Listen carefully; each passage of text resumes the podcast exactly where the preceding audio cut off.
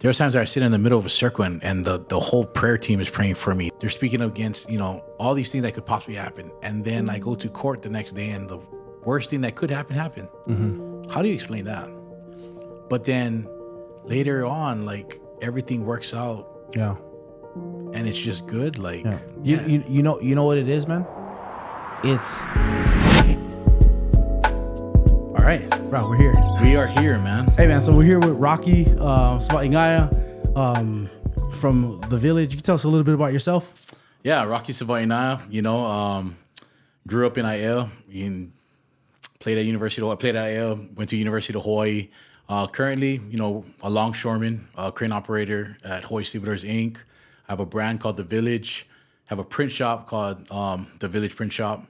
And uh, yeah, just enjoy just being dad and, and working and, you know, just giving back to the community right now. Yeah, so we're gonna talk about a lot of all, a lot of the stuff you're doing because even I was thinking about it. We've been trying to schedule this or sit down and talk about it for a long time, but Yeah. bro, I'm busy, but you are busy, busy, bro. Like you are traveling, Yeah. coaching, community service, businesses Yeah. on businesses on businesses. Yeah. Yeah. So what what has that been like, man? Juggling all of those things. you know, I think I've always been one to go after an opportunity, you know, and, um, you know, my, I don't think a lot of people know my life story the last five years, but where I'm at right now, I just feel like there's a lot of good opportunity that God's placed in, in my path. And for me, I feel like, you know, I'm a, I'm a ghost, you know, I'm gonna go after it if it's there. And, you know, like I said, there's opportunity that presented itself. And I just feel like it, it would be a waste for me if I didn't take advantage of it or if I didn't go after it, you know? Yeah. So what about um? What was it like for you growing up? You went to Aiea, but you didn't. Did you grow up in Aiea or you went? No, so um, you know, I went to Waimalu Elementary. You know, I was born. You know, I was born, so I went to Waimalu Elementary. Um, but I moved out of Aiea when I was about going to my seventh grade year. So my parents moved to Ewa Beach. But I, you know, for me, I just wanted to be with all my friends, right? So I, you know, I begged my parents. I was they wanted to send me to a private school, but I begged my parents to just, you know, leave me in Aiea, let me be with my friends, and um, you know, I, I'm glad that I did because I got to carve my own path. You know what I mean? um, went into Aiea high school and you know was able to where I fell in love with football. You know, back then we didn't have big boys. You know, nowadays you you have so many different leagues. Back then there was just Pop Warner, and you just you had to make weight limit. So I could never make weight limit as a young kid. You know, I was always on the bigger side. But you know, when I came to be ninth grade at Aiea high school, I got to you know finally f- find the sport that I just fell in love with, man, and it created a lot of opportunities for me. Wait, so you never played till you got to high school? Yeah, I. Oh. My first sport was soccer. You know, um, I was going to the church. You know, the LDS church, and we had um, the Velasco family that was you know teaching people how to swim, and they were coaches for soccer, and that was my first soccer team, man. You know, so it was a sport that they didn't have to have me jump on a scale, right? So I was just, yeah. I was just able to just go out there, put some short shorts on, you know, put the jersey and and, and just run around, and have fun, man. But that was my my introduction to sports, man. Was was soccer in third grade, Bro, speaking of short shorts, they're in now. bro. Back in the day, you know, it was the thing to have your your shorts down to your shins. You know, whoever had the longer shorts or the longer t-shirt was the thing. Nowadays, man, everything's fitted and everything's the higher it is, the better it is. I guess. Bro, know? remember the remember the pro clubs, bro? Like with the extra length, bro. Bro, I that was the the most popular thing. A blank white or black t-shirt, pro club, pro five. Some Dickies man. with some Dickies. Yep, bro. You guys did that in Aiea? We did, man. We did. I thought it was a white Paulo thing. Nah, I think, you know, that's just a high school thing. Yeah, that was a high school thing. but yeah, bro, the shorts are getting shorter. No judgment to anybody else, but so you grew up in you. So you ended up playing at Aiea Yeah. and um, started football late. When you picked up when you started soccer, though, how you was at soccer? You was pretty good. No, I think um, you know, for me, I think that's why I'm I'm a true believer in playing multiple sports. You know, even for my kids, like I try and push them to play multiple sports because I think the more my belief is the more sports you play, the better athlete you become. You know, um, so you know, soccer was a great introduction for me. Um, you know, running. I mean, around kids that were half my size, I had to keep up. You know, it was never like. Hey Rocky, you go run to that tree while everybody else is running around the field. You know what I mean? Like it was just whatever they did, I had to do, and you know, it forced me to just keep up. And um, you know, I felt like that was a great sports. Uh, it was a great introduction to sports, but also was a great foundation for me because soccer led me into basketball before I even touched the football. You know, before I even got onto the football field. Yeah, And that's sick, man. I remember um, what do you call? It? I I remember not knowing any football players that played soccer until Kaluka Maiava. I saw him; he was all state in soccer and football. I was tripping. I was like, Kaluka plays soccer. Yeah. By then, it was too late for me, Rocky. I never had the speed or the technique. I, I- I'll share a funny story. So not too much people know this, but I already committed to the University of Hawaii going uh, my senior year, right? So I already committed to them, and you know, like I said, basketball is like my second love. But I didn't go out for basketball my senior year. I ended up playing soccer. I went out for the soccer team.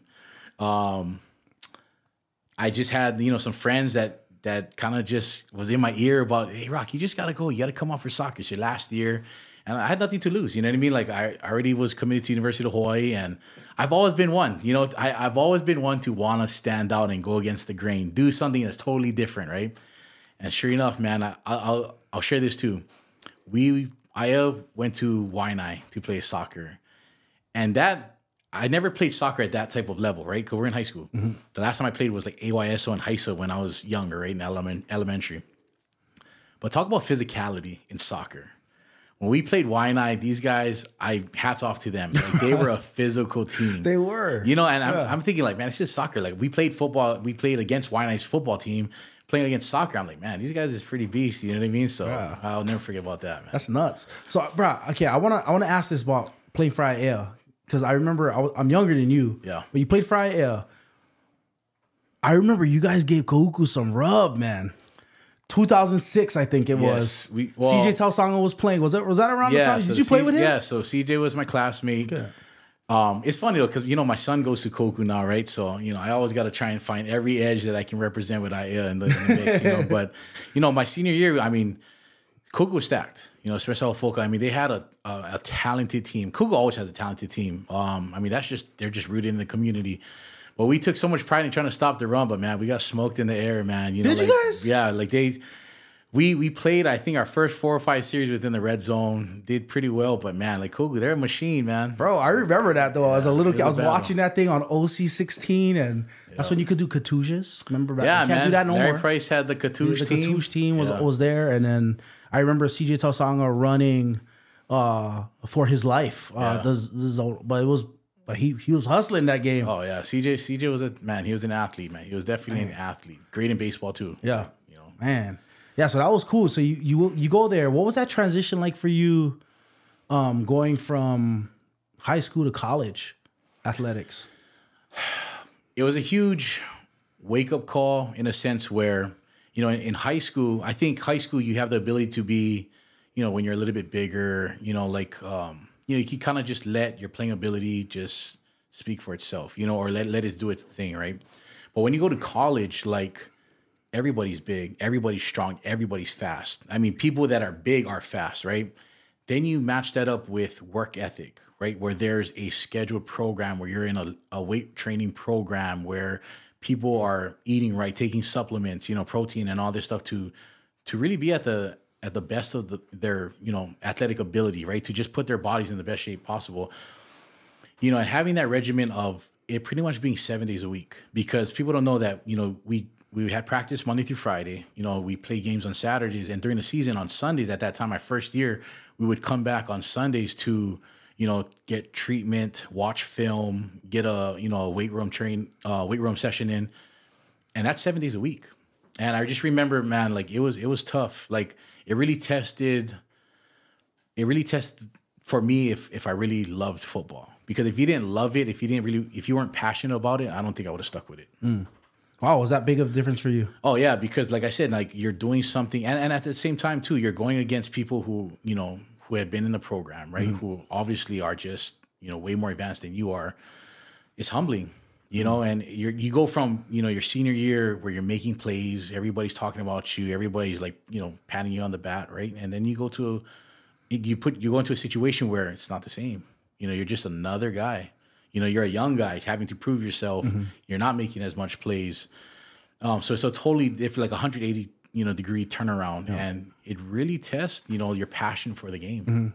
Man, that's interesting that you say that because you weren't just at UH at a time when, like, you were at UH. What I remember, just as a, a person watching, was like the height of what UH yeah. was. You guys had studs everywhere, For sure. and it was it probably was a battle to get on that field. man. Oh no, for sure. I mean, every everywhere you look. See, and that's the thing. Like, I just wish a lot of the youth now, a lot of just you know the people that are in high school now, got to experience what it was like when I grew up. Man, when I grew up watching UH football, you couldn't park around the stadium because everywhere you looked was it was filled with people parking their cars, right? I remember my dad have to park his four x four truck down a ditch just so that we could have parking, right? Everywhere you, you look, it was just packed. And just I remember like I got to experience what a full stadium was like when the stadium was rocking, when you know, like those those walkways were shaking, where confetti was flying. To describe that atmosphere, like no matter what I say, wouldn't justify that that adrenaline rush, that that feeling of being there. Like you had to be there on a Saturday night to watch UH football, you know, and and I wish that I, you know, my kids got to see that, or just like you know the youth now because it's, you know, UH is doing a great job in battling, you know, to come back and, and create that again and build a team, but. You know, like I said, when I was a little kid, those are the experiences that I had. You know. Oh yeah, I mean, uh, around the time I remember one of my earliest memories at UH was everybody being excited about that Christmas, and I was a little kid, like I was fifth grade, I think, Yep. sixth grade, when UH was gonna go play BYU on Christmas or something Oh like that. yeah, man. And bro, people like the kids were hype, like the kids were talking about UH and what they were doing, and so Yeah. that was kind of the you guys were at, and you guys that was at the beginning of them on the upswing, and you guys were kind of at like that peak. Yeah. when you played. Yeah. So, yeah, man. Like it's, I miss those days. You know, I just miss that that feeling. You know, just like the memories for me, like going with, to the game with my dad, my mom, my family. It's just it's priceless, man. Like I really couldn't explain how good of those memories. You know, how good those memories were. You know. Yeah, yeah, man. And so you you grew up playing sports. You grew up um, playing football. You ended up playing football. Yeah. Transitioned to UH. Do you remember the first time I met you? I believe it was during the spring. I, I don't remember the very first, but I remember you would come out and work out with us. I would come work out. Yeah. Um, I don't know if that's legal, but I was exercising in the gym. I was still in high school and stuff. We're stuff. past that. We're past Yeah, that. yeah, yeah. You Can now. Yeah, yeah. Like I don't know if that was what I was supposed to do, but uh, and what ended up happening is um, I I didn't have like a weight room or anything like that. Nothing, nothing great. So I actually just walked in the weight room one day and just how it was? asked to train. That's how I ended up there. But the first time I met you was actually well, one I, I did see your game one time. I yeah, you was dominating, but I met you at a. I was um I ended up just because I was hanging around. I ended up going with somebody, some of the athletes, to a camp, uh, to one of those uh, speed and quickness things that you guys Oh, were putting yeah. on at Farrington. Shout out to Hawaii Speed and Quickness. Hawaii Speed and. Quickness is what it was, and I saw you, and I think you, Coach Mel deLaura, um, yeah. yeah, Coach Miano, Mel deLaura, yeah, you guys were running that, and right, you were involved running all these Farrington kids, and like, bro, just giving everything you got right there, and I thought, ah, that's just what what you do because you're at you're an athlete, so you go and you, that's what you do. But I met you there, saw you saw you giving back, and the crazy part about that is. You never kind of stopped, bro. like, you like day, the older I got, but you still like training Yeah. people, coaching. Like Yeah. you were doing that already in in in college, and not everybody was taking the time to do that. No, yeah, So what sure. was it? What was it for you that that made you want to do that? Because I remember people being like, I gotta, I gotta go. Yeah. that thing." No, you know what? I think I think that's why, like for me to this day, people ask me to do a clinic, a camp, a football camp, whatever it is. I'm down to do it because I always share that I had really good coaches. Like from the time that I played soccer, right? Um, where there's coaches picking me up for practice because my parents worked a lot, right? Taking me to practice, uh, spending extra time, believing in me, right? Encouraging me. I had really good coaches. I mean, I had even when I got to high school. I mean, I remember being in intermediate. We used to play this this um, basketball tournament at Halawa Park, and our the football coaches at the time would come out and you know they would take us under their wing. Like, and for me, like the high school football the high, high school football coaches, Oh, you know, wow. just tell us like, hey, make sure you guys, you know, you're getting ready, you know, for football's coming up for you guys and and whatnot. And you know, I have so many good coaches that I could shout out. I mean, I, I don't want to do it because I'll I'll probably miss some, no, but those are the instances that always stuck with me. You know what I mean? Those are the those situations or the the the things that really impacted me and that that never left me. And I always told myself, like, man, when I can get to like I already knew the magnitude of how much it impacted me. So like when it was my turn to give back, or it was my turn to be in that position, I was gonna do it.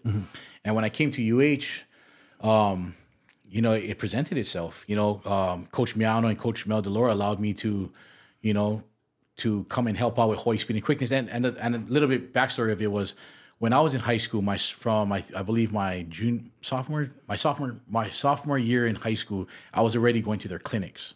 So on Saturday, Sunday, my dad or my mom would take me and I would do their clinics every Saturday, Sunday when they had it. So I kind of grew up in the program. So then when it was my turn where I was at UH and I was able to give back, you know, it was an opportunity, right? Yeah. And it just took off. Like I just enjoyed, I don't know, I just I enjoy coaching. Like it's such a passion for me where I can work amongst the youth and just give back. Like it's so gratifying, fulfilling for me. Like I just never stopped. you know? Yeah, yeah, that's the crazy part, man. I, I always see it now. I see your videos online and you um, helping out the kids and the youth. And man, I- I'm sure, um, I, I know for a fact that your schedule's packed. Yeah. And you've been have like you talked about it earlier, like being a college athlete.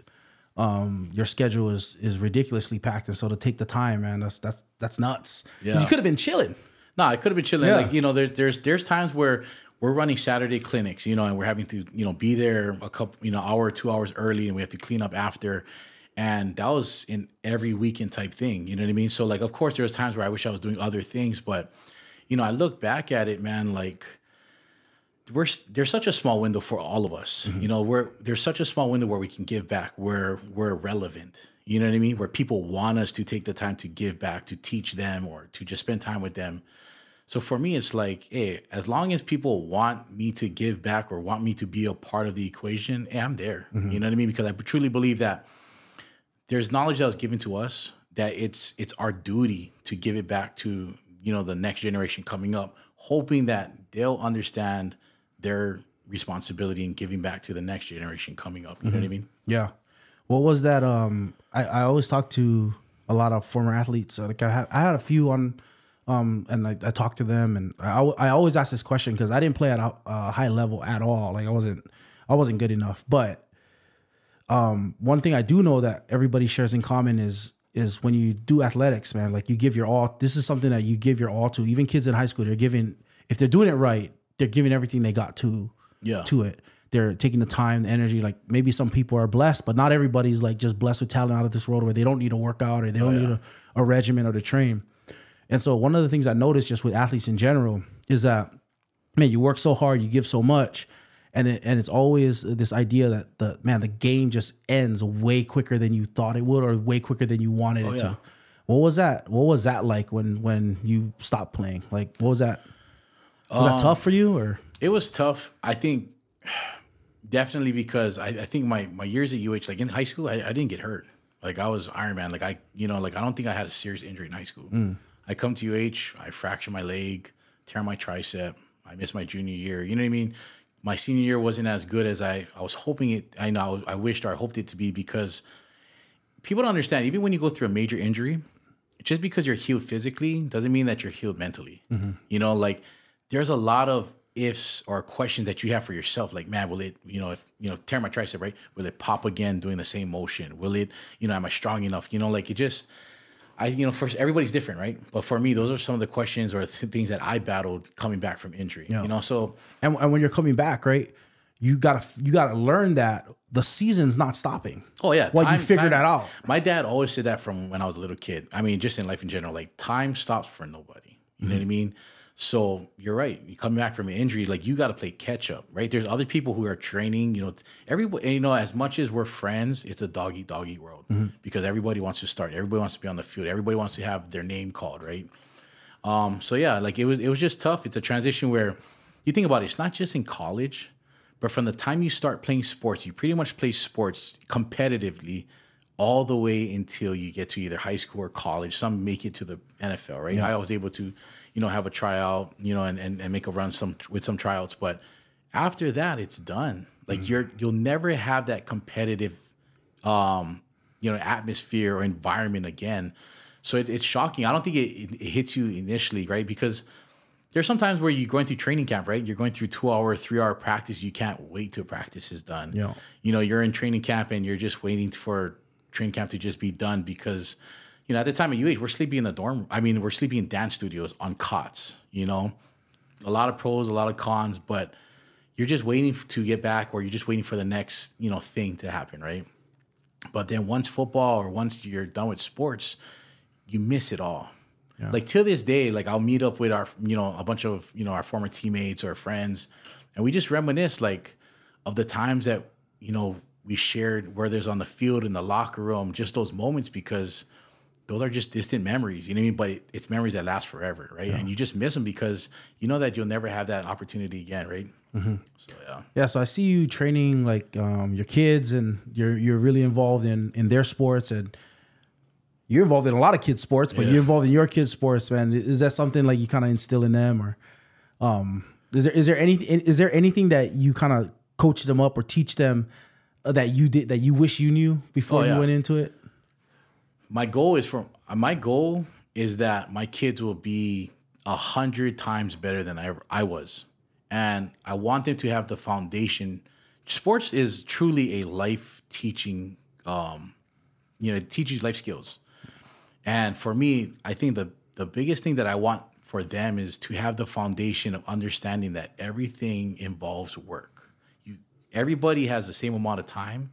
Everybody has a lot of excuses, but you know, you have to put in the work. You know, and I want them to understand because even if it's not with sports, when you get to the work, you know, the work world, when you get to other things in life, you may not be as talented as other people. You may not be as knowledgeable. So then you'll have to take into consideration, like, okay, well, I gotta spend more time, right? That's more work. Mm-hmm. I got to invest in other things to get me to where other people are at or to be better, right? But you know, my goal is for them to just understand because there's so many things that we we learn too after, right? Mm-hmm. Like I look at the technique that we learned when I was growing up in high school, right, compared to what I learned in college. Now you get like we coach, you know, 12U, you know, tackle football. I'm teaching the same things that I learned when I was a senior in college. So these kids are they have to be better than I was. And yeah. that's the goal, right? The goal is not for any of us guys that, you know, played at the collegiate or the NFL level or the professional level to come back and just teach a, the kids just a little bit, you know, mm-hmm. or some stuff we learn. No, our goal is to teach you everything we possibly know so that you can be the best athlete you guys can be, you mm-hmm. know? So whether it's I'm coaching other kids or my own kids, my goal is for them to be the best, you know, that they can possibly be and be the most equipped as well, right? Mm-hmm. How many kids you have? Three. So my Three oldest kids. one, Zayden, is a junior at Kahuku High School. My middle one, Ryden, is seventh grade, and my daughter is sixth grade at Kahuku Elementary. Yeah, yeah. So Dude, we're pretty awesome. busy, man. Yeah, yeah. You're busy, man. Yeah, yeah. Dude, Kahuku, different environment than I yeah. Yeah, man. I mean, you know, my family. You know, my dad. Um, you know, they lived out there in Laie, so you know, our roots, you know, are from you know the countryside. Oh, they are from that side. Yeah, so not Ewa Beach. No, but, but, we, but we love Ewa Beach. So seventy six South, 76, you know, and we had some good memories. Out there too. I was able to buy a house, you know, in yeah. Ewa Beach. So you know, spend some time in Ewa Beach. But yeah, man, you know, our my my family's roots are from the countryside, but I love it, man. Like that co- that North Shore community just can't be beat. You know, like the way they love on everybody, the way you know, I mean, obviously everyone knows them for sports, right? Yeah. But just the community in, in, in itself, like they take so much pride, you know, like just the spirit of that community just can't be you, you can't find it anywhere else. You know, I love Aiea to death. Like I, I would tell everybody, I'm Aiea forever. Like, you know, but the community of you know that North Shore community just can't be explained, man. They're second to none, man. It, it, can't, bro. My dad had one guy. Um, my dad uh, was a contractor, and so he had a guy working for him, and this guy was like leaving work early one time during like I, I was just at the, at the, at the shop or whatever, and he's leaving work early to go to a Kahuku game. So I was like, oh, yeah. oh wow, you going you going to the game tonight? He's like, yeah, I'm going. Random game, like they might be they're playing a random team. Yeah. And I was like, oh, you leaving work early to go to the game? I was like, oh, wow, who who you watching? Because everybody know you just go watch. Yeah. You're. He was like, oh, oh, nobody. I'm like, you just going you just going to the game. He's like, yeah. I was like, did you play? Like he didn't play. Yeah he was just going to he's just he went to Kahuku, lived in Kahuku, and he just watches and supports the team, right? like, like no, that's crazy. That's, that's, how it is, and, and even away games, yeah. crazy. Yeah, like we've I've gone to a, a, few away games, you know, that Kahuku has played in the mainland.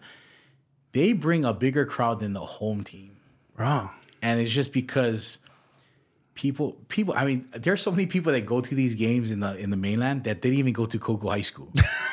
You know what i mean? yeah, yeah, they're yeah. just so like red raider. They're just so like into the community. They're like oh Kahuku's gonna be we'll be there. You know I mean?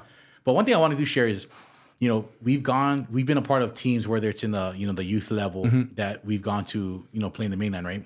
One thing that i love about this is the community alumni i mean the alumni or the you know the school or just the community in general no matter what state you're in they will come out of the woodworks to take care of whatever team is in the mainland. Wow, I'm- really? I mean, whether it's soccer, pylon, you know, a pylon flag football team, Yeah. the football team, whatever team it is, no matter where they're at in the mainland, this community, you know, this alumni community will come out and they will feed the kids every day and you know, however long the their trip is, hmm. they will feed them, whether it's breakfast, lunch, and dinner, create snacks for them, you know, drop things off to the hotel so the teams have things like it's such a great sight to see, man. And that's just straight up love. You know what I mean? That's just being poured into these kids, into these teams. Like, man, it's it's great to see, man. Yeah. Oh, well, Paul, we got to step up. I'll, I'll do a better job of attending a game in my own community. oh, Because you know, I'm like, why doesn't everybody act like that? Like, why doesn't everybody like that? I'm like, I haven't.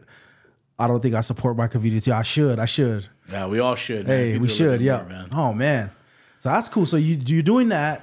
You you finished playing, and then uh, what was it like after? Like, what did you do after you finished? I was just hustling, man. Like, you know, like I I didn't have a career at that time, you know. So like coming back, um, you know, I was in I was in Arizona, you know, trying, you know, after after I think football was officially done. Right? You were in Arizona with e, uh, Ikei. yeah, with um, Chad Ikei. Yeah, yeah, yeah. and, Okay, like, I didn't know that. Yeah, so I I was Brashton Satele was actually the first one to train, you know, going into our senior year, and um, when he came back, I was like, man, like just seeing his transformation, and just hearing the stories of how brutal it was, and like just how much he grew mentally. I think I booked my my flight up like the next week or something for like real? that. Yeah, so I ended up going there just before my senior year. Were you there with like Libre them, or were they before you? Yeah, no. So we all did our, um, you know, our pro day training with Chad. Okay, okay. You know, and I was there. You know, like I said, we we stayed there. You know, past pro days. You know, we had tryouts and whatnot. But you know, Chad what just loved on every local boy. You know what I mean? Like if you had an opportunity, you even had a chance. You, you know, him and his family welcomed you in, man. And Yeah. you know, we just took over his house, took over the gym, like wherever you could, you know, put your head down to sleep. That's your spot. you Yeah, know what yeah. I mean.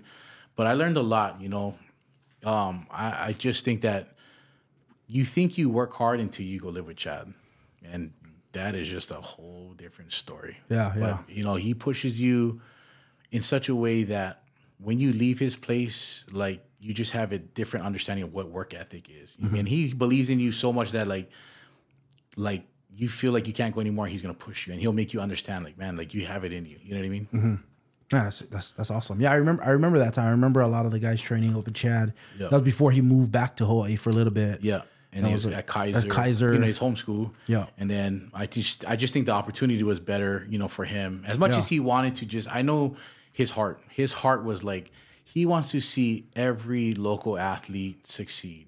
Um, especially for like the underdog, you know, because he was an underdog himself for so long, you know I mean, his whole life, right?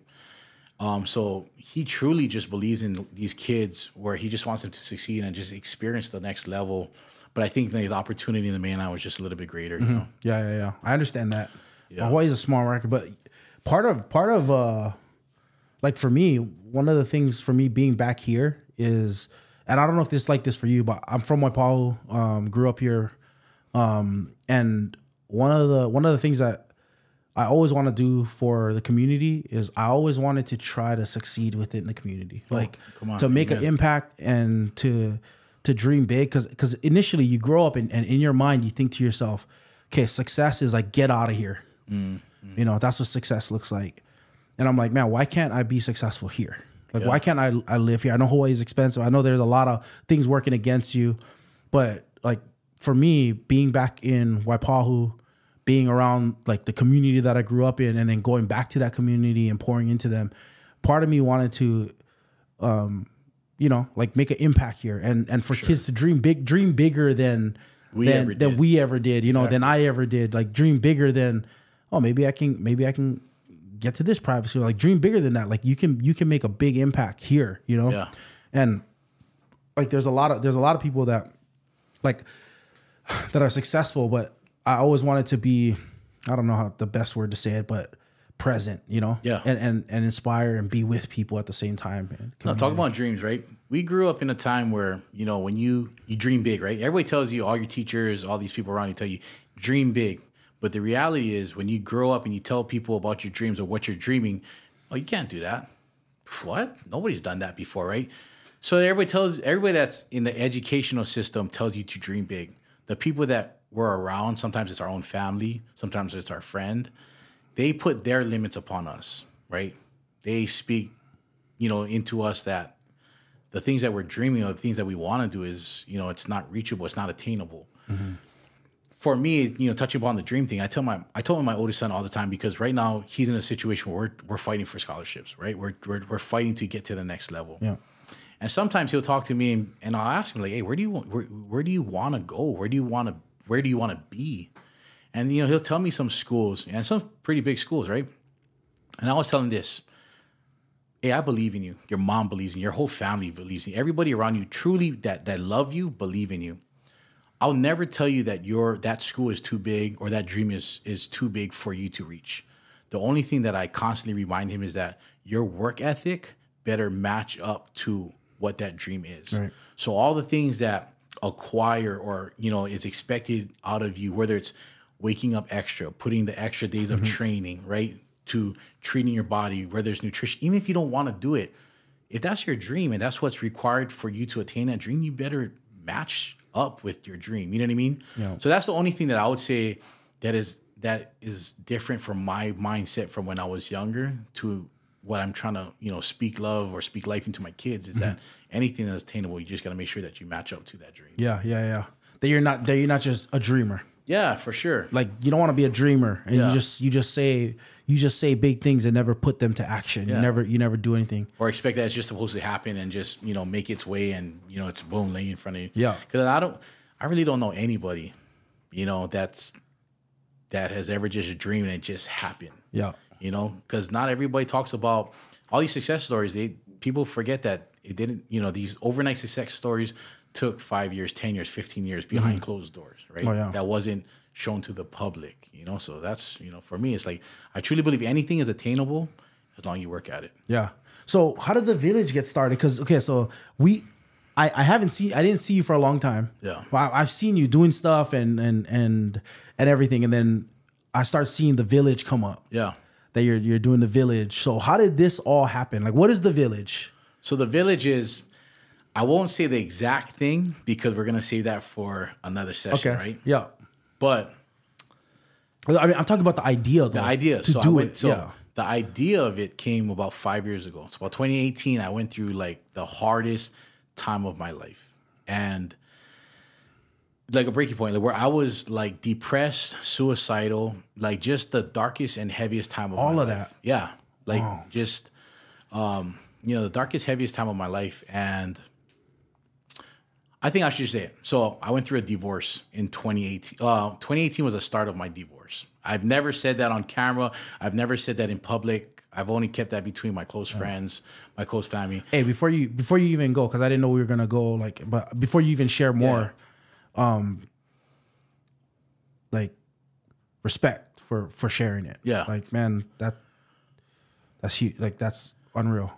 Yeah, I think the timing of this kind of kind of is coming together because I just spoke to a youth group. One of my classmates, Joe Miller, invited me to ProSci to talk to his youth group, and you know, it's it was hard. It, I was trying to like figure out how am I going to relate to kids that are in high school, right? No. And what is the angle I'm going to try and go about this to share with them? Just something about life. And I, the thing that came to me was everybody shares, you know, when they're in a struggle, when they're in a storm, when they're going through something bad but nobody shares about like what it's like after the fact, right? Where after you're not depressed, after you're suicidal, after you know you're where things are not heavy burden, right? Heavy laden, whatever. So that was my angle to them. But like talking about it now, the reason why I don't feel shame about being a male, being in the position that I'm in, right? The reason why I don't feel shame is because there's so many people that I, I've been able to kind of just help guide, to help listen, when they hear that I went through a divorce or I went through, you know, what I went through, it allowed them, even if they don't act publicly or amongst other people, they'll message me, they'll text mm-hmm. message, call me on the side, you know, whatever, DM me, whatever it is. And they'll they're going through the same situation, man. Yeah. And the thing about men is that I when I started my walk with God, so my I, I feel I tell everybody, I feel like my walk with God started in my deepest of deepest like just hell moments. I felt like. Oh. And that's, And that's about 2018. 2018, yeah. So that's like the first time when everything kind of just went like just into a whirlwind, and that was like the start of the process of my divorce. And then before before we continue along the lines, like just going back so I can understand the you said that initially when when this is going down, you feel so immediate. One of the reactions that you have is like ash- ashamed that Oh, you're going through a struggle. Well, I, I put it like this: the reason why I feel shame is that right at this time, I I am um, I have one of the best careers I feel like in the state. You know, I'm so grateful for my job, right? So I have a great career. I have beautiful, healthy kids, right? I was able to buy. We were able to buy a house before 30 years old. So all, we're hitting all these life goals, right, for people. Yeah. Um, at that time, I think I was like the the youngest crane operator, you know, um, on the waterfront at that time. So like everything is just truly like just lining up, just tr- a blessing, right? Then boom, like everybody's like, yeah, I'm married, right? So everybody's looking at like Rock as like looking at me as in like I have it all, right? Yeah. Then this divorce thing comes upon, and then it's like Was that sudden for you? Yeah, I mean that's a whole nother discussion Yeah. of like you know, I don't think I, I wouldn't say like the details of why it came Yeah, about, but yeah. more so like I, I believe in um how us as men can evolve, how we can mature, how the things that we we grew up in as in like oh that's the manly thing to do isn't really that manly, right?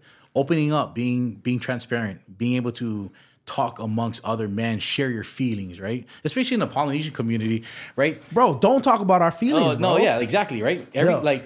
Like nothing gets a Polynesian man more uncomfortable than Yeah, like, I, I feel this. how you feel. I- how you feel. Tell me how you feel. right? Your dad just go like, yeah, exactly. No, but that's what I'm saying. Like, I love our cul- like I love our culture. we got the best culture. we do hands down. But if we're gonna keep it 100, our culture also puts the pressure of us of always having to be strong. And what is the what is that look or what is that thing of being strong? It's oh nothing's wrong. Everything's all good. I can handle it all. That's why we got so much suicide. That's why we got so much people that's messed up. Is because nobody has an outlet to let all this weight, you know, be lifted or put this weight somewhere, all this all this stress and whatever. And it just consumes people, man. Like I never knew what depression was. Like you hear the word depression, you don't know what it is until you feel it. Mm. Until you wake up in a bed and you're, you know, wake up at 10 o'clock in the morning and still in the same spot, six, seven o'clock at night. Your day your day passes you and you're just like you can't even move. You mm. physically can't even move because you're just so like just down and out. You know what I mean? Yeah. But that's why for me, I'm like, I'll put myself out there on a pedestal in a sense where, hey, you know what? If people want to rip me, or I, I've just accepted the fact that we live in a society that no matter if you do good, people there's people out there that's gonna rip you for not doing it this way or mm-hmm. that way, right? Yeah. So at the end of the day, the thing that pushes me to continue to just walk my walk and do the things that I do is because I'm okay. The people that I know got my back, got my back for life. The people that really love me and genuinely support me will be there regardless of what happens in my life. And I know that there's a there's a purpose in everything that I do nowadays because you know like I see what it's done to help other people. You know what I mean?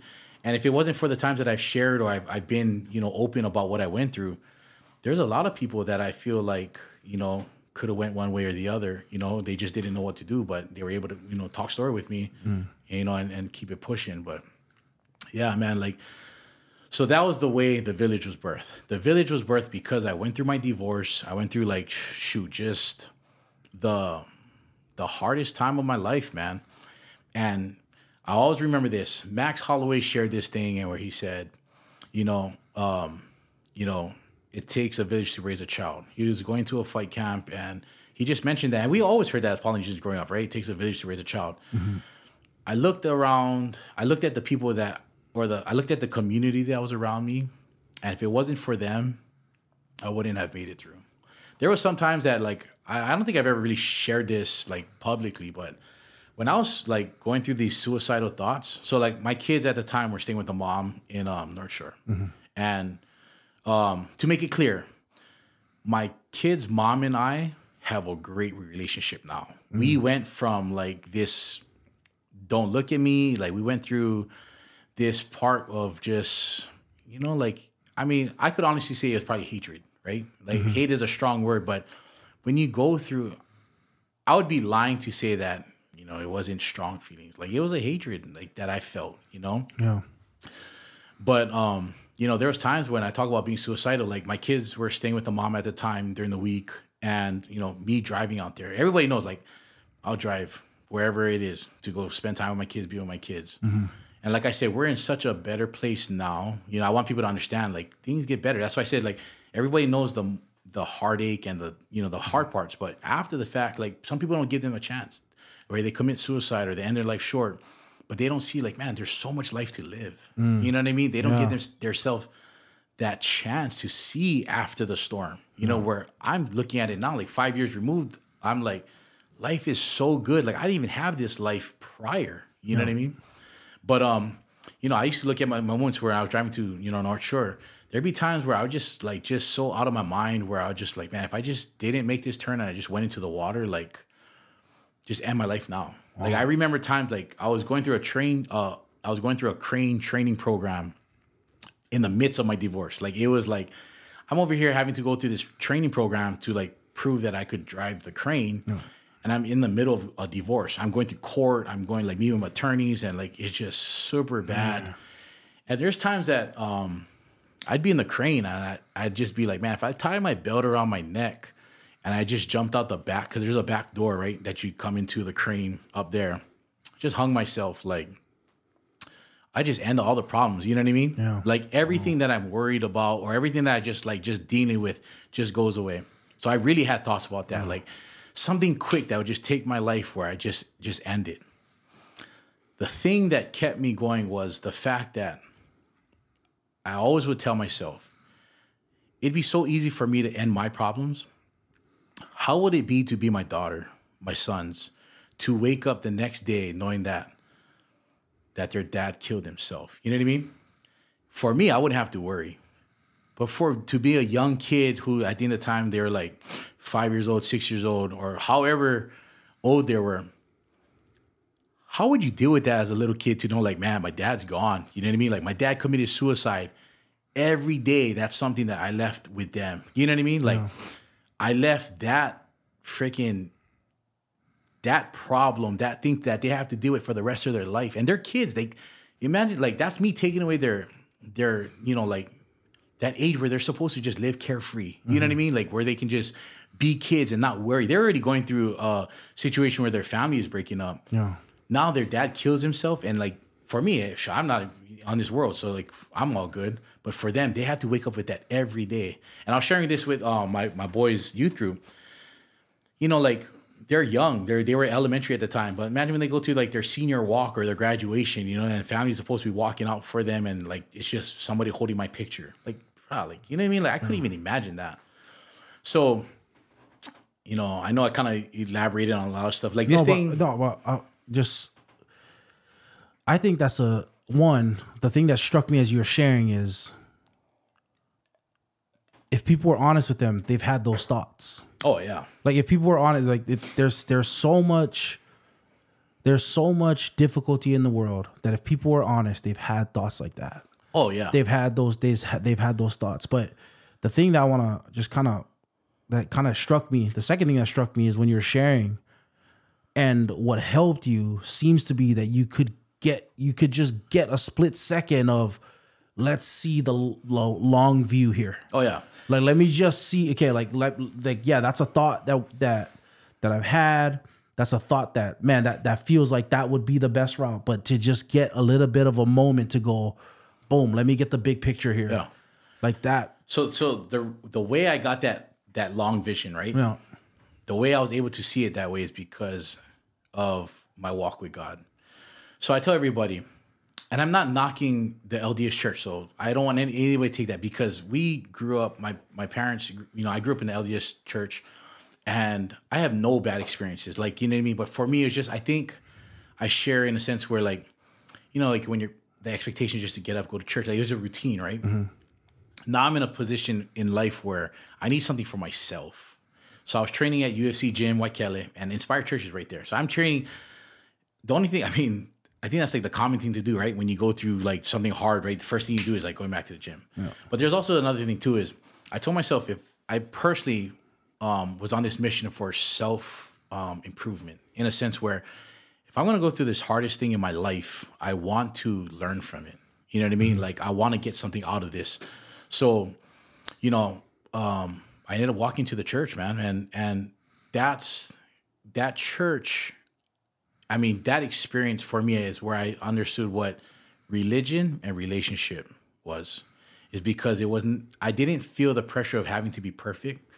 I felt of I felt the understanding, or I had the understanding of what relationship with God was. You know what I mm-hmm. mean?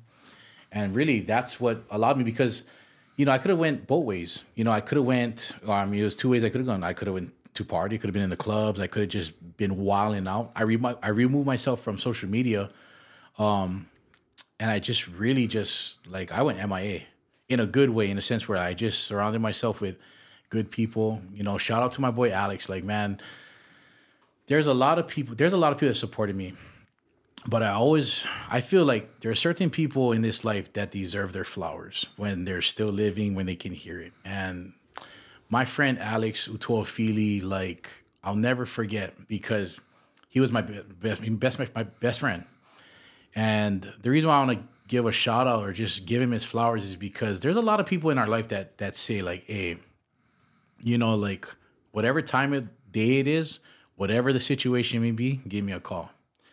And um, like I said, I had a lot of people that supported me. A lot of families that came in clutch that, you know, allowed me to just be a part of their family or come along, right?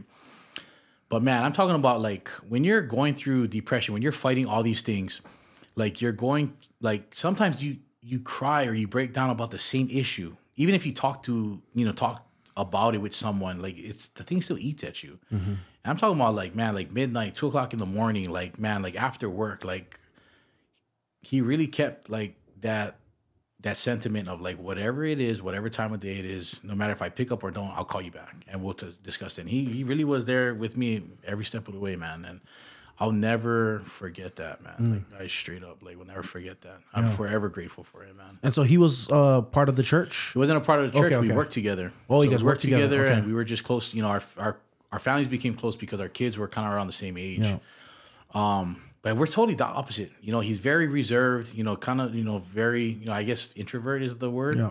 I'm over here like you know everybody knows me. I'm a social butterfly. I talk to anybody, right? social. But this dude, man, heart of gold, man. Yeah. I could never, you know, if it wasn't for him, I don't even know like you know how I'd get through it. But all of these things created the village. You know, and like I said, I was in the right mind frame of really, you know, it wasn't a perfect road, but it created the village because it was community. The village is your community. You know, it's that safe. I, I tell everybody that ask me about the village, what is the village? The village is that safe place. It's that place of community where you can go and be yourself, where you can share the things that are supposed to make you feel shame, make make you look, you know, downed upon, frowned upon, and just let it go because that's the that's your safe place. That's home base for you that you can go. And for me, I never wanted to get into a clothing brand. Trust me, like that's like the most saturated market. Like everybody's starting up a t-shirt line. Everybody's, you know, everybody's got a clothing brand. But the thing that really stuck with me, I wanted something that that could remind me every day. So if you see me out, you'll always see me in a village shirt. Yeah. You'll always see me and that's my daily reminder of how important the village was for me and what it's done for me. And even on the back, people don't know like the back of majority of the shirt, there's not a back design, I've always held, you know, I always put the, you know, the brand logo on it, right? The village on the back. And it's not just because I want to put it there. Everything about the village has significance. So even with the village being on the back, it's like that, it's like the weight, the responsibility that you carry every day, whether it's for yourself because you're leading or whether it's for the other people that you're there to support. And a lot of people don't know that. They just think like, oh, I put the village because you can see it. No, it's because when I was growing up, my dad used to always tell us, wherever you go, you represent our family. You represent our family, our family name. You know, people ask you, what's your last name? They'll know who your parents are, your lineage, whatever it may be, right? Where you came from, where you grew up. It's the same thing. When you see the village, when you know that it's on your back, you're representing more than just yourself. You're representing this community. You know, you're representing this safe place for other people to know, like, man, like, you know what? Even though we're different colors, even though we, you know, we like different things or whatever, however different our lifestyle is, there's a community for you. There's a community for me. We share in that same safe place. Mm. You know what I mean? So it's like yeah. it's that responsibility, man. Yeah. I have a question about that though. What what happens for you? You, talked about sometimes we talked about this beginning. We, t- we talk about this all the time though. Um, but what happens when the people that you think are supposed to be your village are not your village, or, or you know, like say say you got idea, you got the village, right? Yeah. And I'm sure like any dream that you got, you're gonna share with. Like I used to, I, I saw this uh, video. I forget who it was, but he was talking about because sometimes you share your dream and your vision, and mm-hmm. bro, I I have experienced this where like, okay, you share something and it just gets shot down. Like so many, like so many the, things. That's like, the village bro, right there. Bro. I'm like, oh, you can't do this, you can't do this, you can't do this. This is why you can't do that, and, and you just go like, there's so many more ideas that I've had that I'm like, all right, I guess I'm not gonna do that. Bro, when I told people that I wanted to do, like, I wanted to make shirts with the village, I got like crickets, bro. Like, I got like, oh yeah, like the most awkward looking faces, the most like unencouraging like type like yeah like I knew it wasn't popular. Like you know what I mean? Like and the thing is that you share with people that's supposed like you feel like cause cause that's my boy right? That's like that's my friend that's like my family right? They're like oh, pff, that's great. You're expecting like that reaction of like oh, pff, do it like run with it. You know what I mean? Mm-hmm. a lot of times when I tell people at the village I got like oh yeah like you, you know what I mean? Like just yeah. these and I knew it wasn't a popular thing amongst people. Yeah. But like I think, you know, like there was one thing I always tell myself, like, wear it how you live it, right? And that was the reason why I wanted to do shirts. So I wanted to just get into this clothing thing, is because I wanted to just, I had to do it for myself. You know what I mean? And I think the difference between like my mindset with the village and just another clothing brand is that there's purpose and meaning, and that people will only understand what the village is all about is when they hear the story. Mm-hmm. And I think a lot of people don't never really heard it. I never shared. It's the first time I ever been on a camera and on a mic in that's gonna be seen in the public that talked about me going through a divorce. Everybody knows I went through a hard time. Not everybody knows I went through a divorce. Mm-hmm. You know what I mean? Mm-hmm. Like I said, I'm at a place in life where I feel comfortable sharing it because I know that it's given me I look at life totally different if you asked me five years ago these questions or certain questions, I would never answer it the way I answer it now. You know mm. what I mm. mean? But you know, going back to it, it's hard when people don't. When you feel so passionate about something and like you feel like, oh, this is the thing that I just want to just do and go with and just show everybody in the world because I, I love it so much. I'm so passionate about it. And when you get those reactions of that are just not supportive, especially from your family members, um, your close friends, it hurts. You know mm-hmm. what I mm-hmm. mean? Like I have a brand that I have some close friends that pff, don't even buy anything. They'll go buy somebody else that they don't even know. And mm-hmm. for me, like it is what it is, right? Yeah. Um, you know, and you can't get mad at that, right? Yeah. Some people just like certain things, mm-hmm. but that should never change what we do. Yeah. Like if we're passionate, we love something, we want to do it, you stick to it. Mm-hmm. You know what I mean? Yeah. But yeah, like it's, Bro, it's I always appreciated that about you too. Like, man, I think we we reconnected like maybe 2020, 2021 when or something. I first came with this thing yeah, about the village. About yeah, the village. You, yeah. we, we, we connected. But man, one of the things I did appreciate just as somebody trying to do my thing, like trying to do photos. I was just doing photos at the time, video and things like that. But just even the attempt, the fact that I would have I had a friend that like would reach out to me and then like want want to use like you know want to include me. No, yeah, it was a huge I, thing because like I was like man, like friends, like I've just learned man, sometimes friends don't do that for friends. Like, oh yeah, my friends will shop my price. That's what I've learned. Yeah, yeah. My friend, my, my friends will like, hey, let me let me get the idea so I can okay, let me go angle somewhere else. But bro, I've always appreciated about you that you stood ten toes down and like you've always tried to include even me or oh, yeah. and even your friends. Like like I just see how you're running the village, and man, the, like the people you're including and the and like the, every time we talk, it's so little. The village is so little to do about just you yeah. And success. That's the crazy part. No like like everything that i do like when i really wanted to go forward with media like you're one of the first people i thought of right? Because i want i want the village to be genuine. You know what i mean? I want it to have authenticity. Authenticity means that there's a meaning there's a relationship. You know what i mean? Like it's and I want to support the people that I know. You know what I mean? I want to see them grow. I want to I want to grow with them. Like you know what I mean? I'm not a lot of people don't know what you know the brand, you know. But for me, it's like yeah, if I can come up and I can bring people along with me, or I can support people, you know, that's what I want to do. Mm-hmm. You know, I want to see people around me like, hey, I've if the people that know me know that I always try and support people that I know in on the come up because I want to see, see people succeed. The reason why it goes back to how we talked about youth sports early. When you pour into people, you hope that they remember the impact that it had upon them, that they're gonna do it when they grow up, when they become the star, when they have their brand or their business. You know what I mean? That they're gonna just pay it forward because that's how we can create this cycle of just, you know, good, you know, returning itself over and over again. Mm-hmm. You know I mean? Mm-hmm. So yeah, no, for sure. I mean, yeah. you know, I'm I'm all about that, man. Yeah, it just seems like you're you're trying to give like you're always trying to give back, and I think that's that's something that I don't think I don't you don't see very often in business. You know, business is about the bottom line, yeah, which is great, but which is that that's just how it is because it is it is important. But man, I, I, every time I hear about the village, you're talking about how you can impact other people. You talk about the kids. You talking yeah. about the fa- the families and the friends, and yeah. especially like you shared with your story, the person struggling on the other side.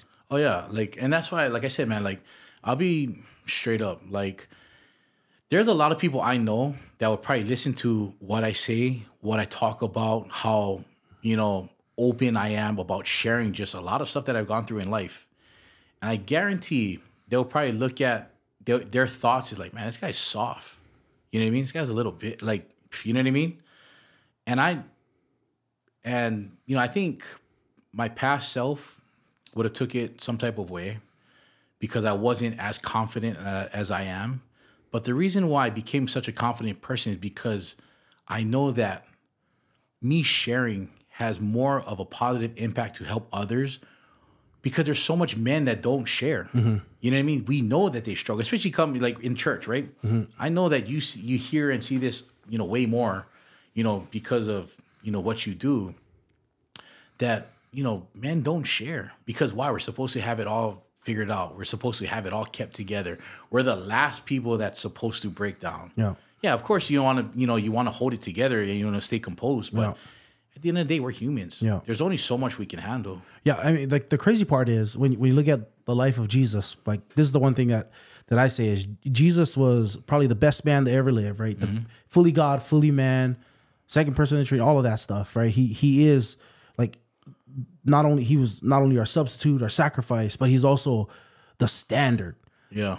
And he cries. Yeah. And he weeps and he breaks down, but we're too but but but we got it so together that we can't. Yeah. You know what I mean? Like yeah. the Bible literally says that Jesus holds all things together.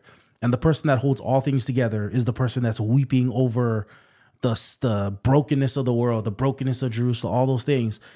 And I think that it's a it's the the the amazing thing, like you when you're talking about, man, it was during my darkest time that, man, I, I saw re- the relationship with God, how important that was, and I think it's like people got to understand, like when you talk about the the the somebody like Paul or something like that, right? Like he says, like, man, I'm gonna boast not in my strength. He was apostle.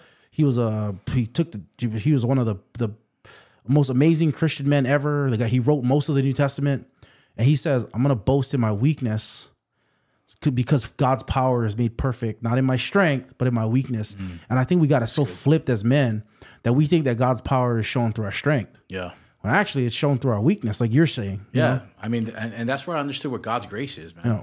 You know what I mean? Like, because to be where I'm at today, I'm not, I don't have the most popular brand. I'm not making bazooka bucks, but I'm at peace with in my life. Like this peace that I have in life just like the relationship with my kids, the relationship that I have with my ex-wife, the relationship that I just have with people right now, bro, I'm at peace, man. Like for me, like being where like I'm like crying on the ground, praying because I just need an answer. I just need just lift, just this weight lifted off of me. I just need some type of direction, just like to be where I was and to be where I'm at now. Like for me, that's God's grace. That's what for me define what God's grace is. Mm-hmm. You know mm-hmm. what I mm-hmm. mean? And you know, I like I said, man, like I boast in what I went through because like I feel like that's where my awakening was. Yeah. that's where life really began for me. Yeah. You know what I mean? And um, and I I, I think that's why I look at life so different. Like I take like I look at I'm not the perfect man, but I look at a lot of things now, and I just have so much gratitude for it. Yeah. You know what I mean? Like I'll just walk. Sometimes I just walk just to my car, walk to my job, and I'm just like, not all the time, but I'm just saying like I'm just really grateful Yeah. just to be where I'm at today. You know what I mean? Yeah. Yeah, that's that's amazing, man. So with the village, what is uh what is your goal for the village? Like what do you like what do you want the what's your goal for when people see the village, what do you what do you yeah, what's your goal for that? When they see it, what do you want them to think? What do you want the village to stand for? What do you want cuz you know, what what is your goal for that? my goal is to I want to be so intentional to Im- to positively impact the community, not just with sports. Sports was the thing that I loved that you know gave me the platform that I have today that created so many relationships that I have to this day. So of course I constantly talk about sports. But I want people to know that when they see the brand, when they see the logo, when they see or they hear the village, that they know that it's good, mm-hmm. that we're in community. You know what I mean? I'm I, I, I I constantly say this to to you know some of my friends. I'll probably go broke. I mean, I don't. I shouldn't say that. I don't put it out like that. But I would go broke. You're willing to go I'm broke. wi- yes. Thank you for correcting that. Bro, you're not going to go broke Yes, I'm not going to gonna be broke. wise, Yes. but you're willing to Thank you for correcting Yeah. that. Yes, that's spot on. I'm willing to go broke to be an instrument to impact the community in a good way. Meaning that if I, you know, I I will give everything that I have. I'll give the shirt off my back. I'll give the money in my wallet in my account so that I can give back and be, you know, that answer for a community need. You know, where there's help needed, if we can be that help, I'm willing to do it. Sometimes I go and jump into things that I don't even know how much it costs. I'm just like, cause just cause I just want to help. You know what I mean? Mm-hmm. Like I just want to be like, if we can be the solution or be the answer to that problem, how can we be it? Let me know how we can be it. We'll be it. You know what I mean? And that's what I want people to know is like it doesn't have to just be sports. Like yes, we're sports driven a lot of times because that's where my relationships Right, are. You know, that's what I went through. That's how I grew up. You know what I mean? But at the end of the day, like, shoot, if whatever it is, I want to be a part of it. Mm-hmm. I want to be the thing that intentionally puts good into this this world. Yeah. You You know, what I mean? you know what's awesome too is you're doing it in a space that um sports is kind of a given in our community. Mm. It's a given in Hawaii. It's a given just yeah, among Polynesians too. It's a given, but you're doing it in a space that I hope inspires the next generation. Man, if it's not sports for you, because Polynesians getting diverse out here. Oh, yeah, they're getting diverse out here. Yep. But if it's not sports for you, like I got, I got some nieces that, man, they're in robotics and stuff. No, they don't even sure. do sports, and I'm like, but you- but you're almost six feet tall and you're a freshman. like, go play some sport. They're like, nah, I like robotics. But like, they're, you're doing it in a space that's not sports, business. yeah. You know, entrepreneurship. I learned something, man. If how can we give if we're empty? Mm. So many like this, right? If you had a cup, you know, other people had cups, and you know, you guys came to me because you're thirsty. How can I pour into your guys' cup if I have nothing to give, right? Mm-hmm. And it's the same thing. Like I, you know, I had a business partner that kind of shed light is because, like, like you said earlier, I really am willing to go broke to just help all these people. Mm-hmm. Like the people that know me know that I I'll give before I even ask questions. But the thing is, my you know my my business partner before was telling me like, the good thing with you, Rock, is that if you can be successful in this business, you already know that you'll steward the money correctly, and that stuck with me where it pushed me to understand that I have to run a legitimate business so that I can be in a place where I can give. Mm-hmm. Because if I didn't have any financial means, if I didn't have that capacity, how can I be an instrument, you know, to help if there's this specific need? Yeah. You know, maybe it's not directly monetary, but say if they just needed clothing, say they needed food, how can I buy that? How mm-hmm. can I offer that? How can I be that help if I don't have this funding, right? Mm-hmm. So I think that's where I my mind started to understand like, okay, like rock, like there's a way there you have to understand how this business works and you have to be you know, the goal is to be a successful business so that not because you become rich. Dave Ramsey said this if you want to be rich, be rich in giving. And that is something that stays in the back of my mind all the time in anything that I do. Because when money comes in, it goes right back out. Um, you know, and a lot of times I do a lot of things with my kids is because I want to have them understand and see firsthand Mm-hmm. that we can be the joy to so many people's lives Yeah. by just giving our time. You know, I feel bad because they're young. And a lot of times I drag them into the shop. They are in the shop, They're bro. the I, shop. I see. I see like people know. 11 p.m. I'm like, oh, bro, I swear he was just working them Yes. out. they'll come, we'll go to a training and they'll go. And, you know, that was like me. I grew up like that. My dad was a farmer. Mm-hmm. I used to go deliver taro and banana with my dad before games in high school. You know what I mean? Like I'm working, my mom used to work for Hawaiian Airlines. So we used to fly up to my dad's farm. You know, he had a farm in Samoa, then eventually he went to the big island. But, you know, I was always around the work.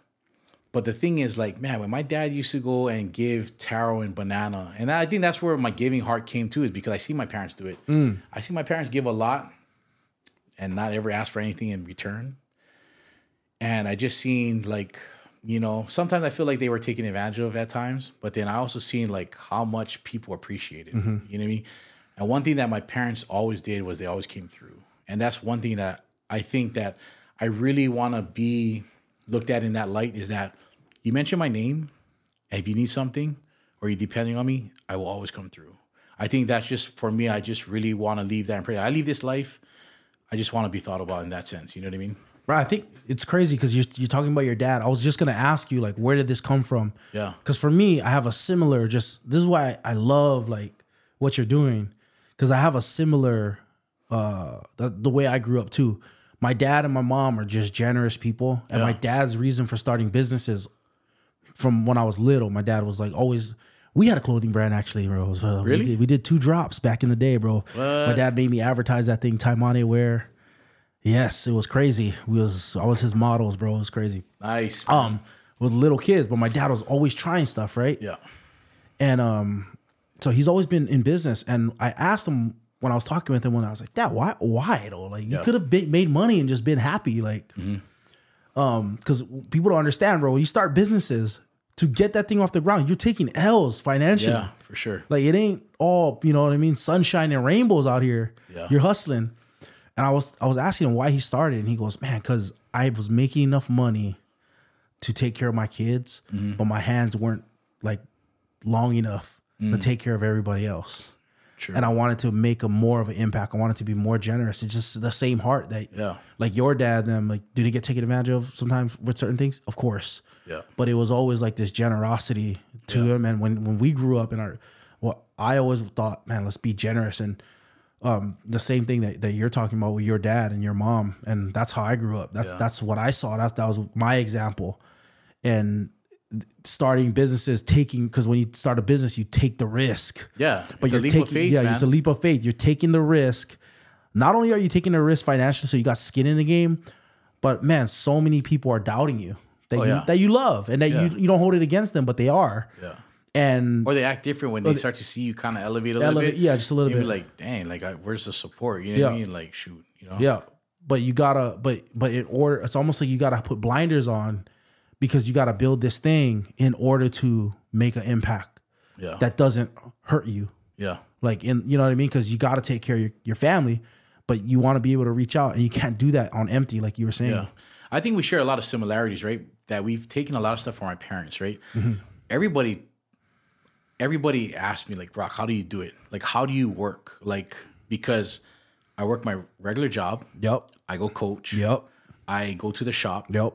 I'm with a promotions team, so we're throwing events. so there's times that you know there's meetings. Mm-hmm. Flew to Vegas for like 16 hours. Yeah, yeah, 24 hour trip, bro. I'm right back. Yeah, up and back the next day.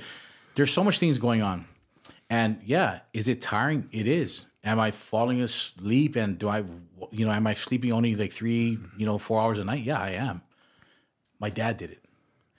My dad never missed my things though. You know what I mean? Like the thing is, like I remember, like I uh, intermediate, right? You're at that, you're at that age where like your appearance or your, you know, like how you're you're looked at is judged very. It matters a lot. Yes, Yeah, it matters It a matters lot. a lot. Yeah. It's under it's you know it's under the magnifying glass. Yeah. Like I said, my dad was a farmer. Yeah. I would never be in middle school looking like me. Uh, I'm telling you, man. This Check this I don't out, know. I'm faded right now. My dad would show up in front of Aiea Intermediate in his F three fifty with like two pallets full of bananas and papayas, like going over the speed bump and the thing is shaking back and forth, and I'd be like. Like, bro, like I used to tell my dad, like, "Dad, pick me up at the end of the road, like, I'll, Bro, I'll- yeah, I like, feel you, know what I mean, Yeah. like, and like, cause every all these kids, right? Some of them don't even know who I am. I'm brand new. I'm seventh grade. Like, I want to make a good impression. Like, you know what I mm-hmm. mean? You, you know, we're growing up, right? Yeah, yeah.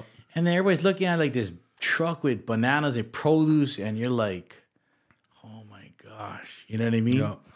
But it's like the things is like, man, like I just remember my dad would just like fit in naps in his truck, fit in naps in the car. Like I used to play for Colacao basketball, you know what I mean? So like All the way out there. all the way out there. Sundays. Ewa Beach, going, driving me to practice, you know. After church, probably. Yes. Yup. Like so like whatever even like we had practices during the week. So like wherever I was, you know what I mean? Like sometimes they take me from my L, go to Ewa Beach, grab my stuff, and then we take me to town, right? Yeah, Kaimuki. yeah. And um no complaints, man. You know, like there's a few times my dad just, you know, they would they remind me like the stuff that they do, but I mean, that was on a rarity. You know what I mean? Mm-hmm. Yeah. More so more so so that I would understand like the sacrifice it took. Did you understand it back then? I didn't. I didn't. And that's why like for me, I think like I struggle because like there's a lot of stuff I do for my kids. My kids like, man, are my life, man. Yeah. Like if people know me, like they're my why. Mm-hmm.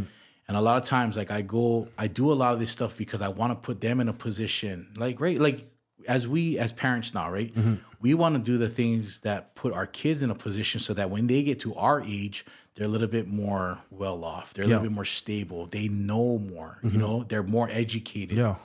I mean, we want our kids like elevated beyond what we had. Exactly. Yeah. But there's a struggle.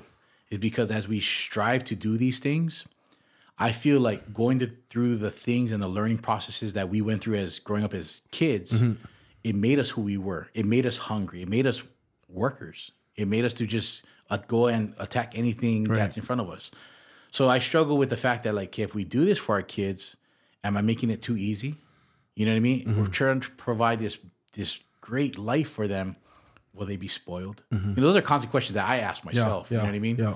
But at the end of the day, my goal really is to put them in a better position than I was at my age, but also give them the tools to know, like, okay, it takes work. Goes back to Yeah. working, right? Mm-hmm. It goes. You can't skip the work. I don't care if it's sports, in business. Mm-hmm. You can't skip the work. I guess this is why sports is good though.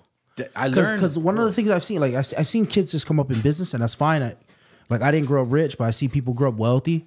But in sports, it doesn't. It almost it doesn't matter what level of economics you're at, bro. If you can ball, you can ball, and if you can't, you can't, and it's gonna be sussed out there. And so you you you naturally, no matter where you're at, yeah, everybody's grinding. I think you brought up a good point. Just because you're rich doesn't mean you're going to be the best player. Mm-hmm. Like being in sports levels the field. Yeah.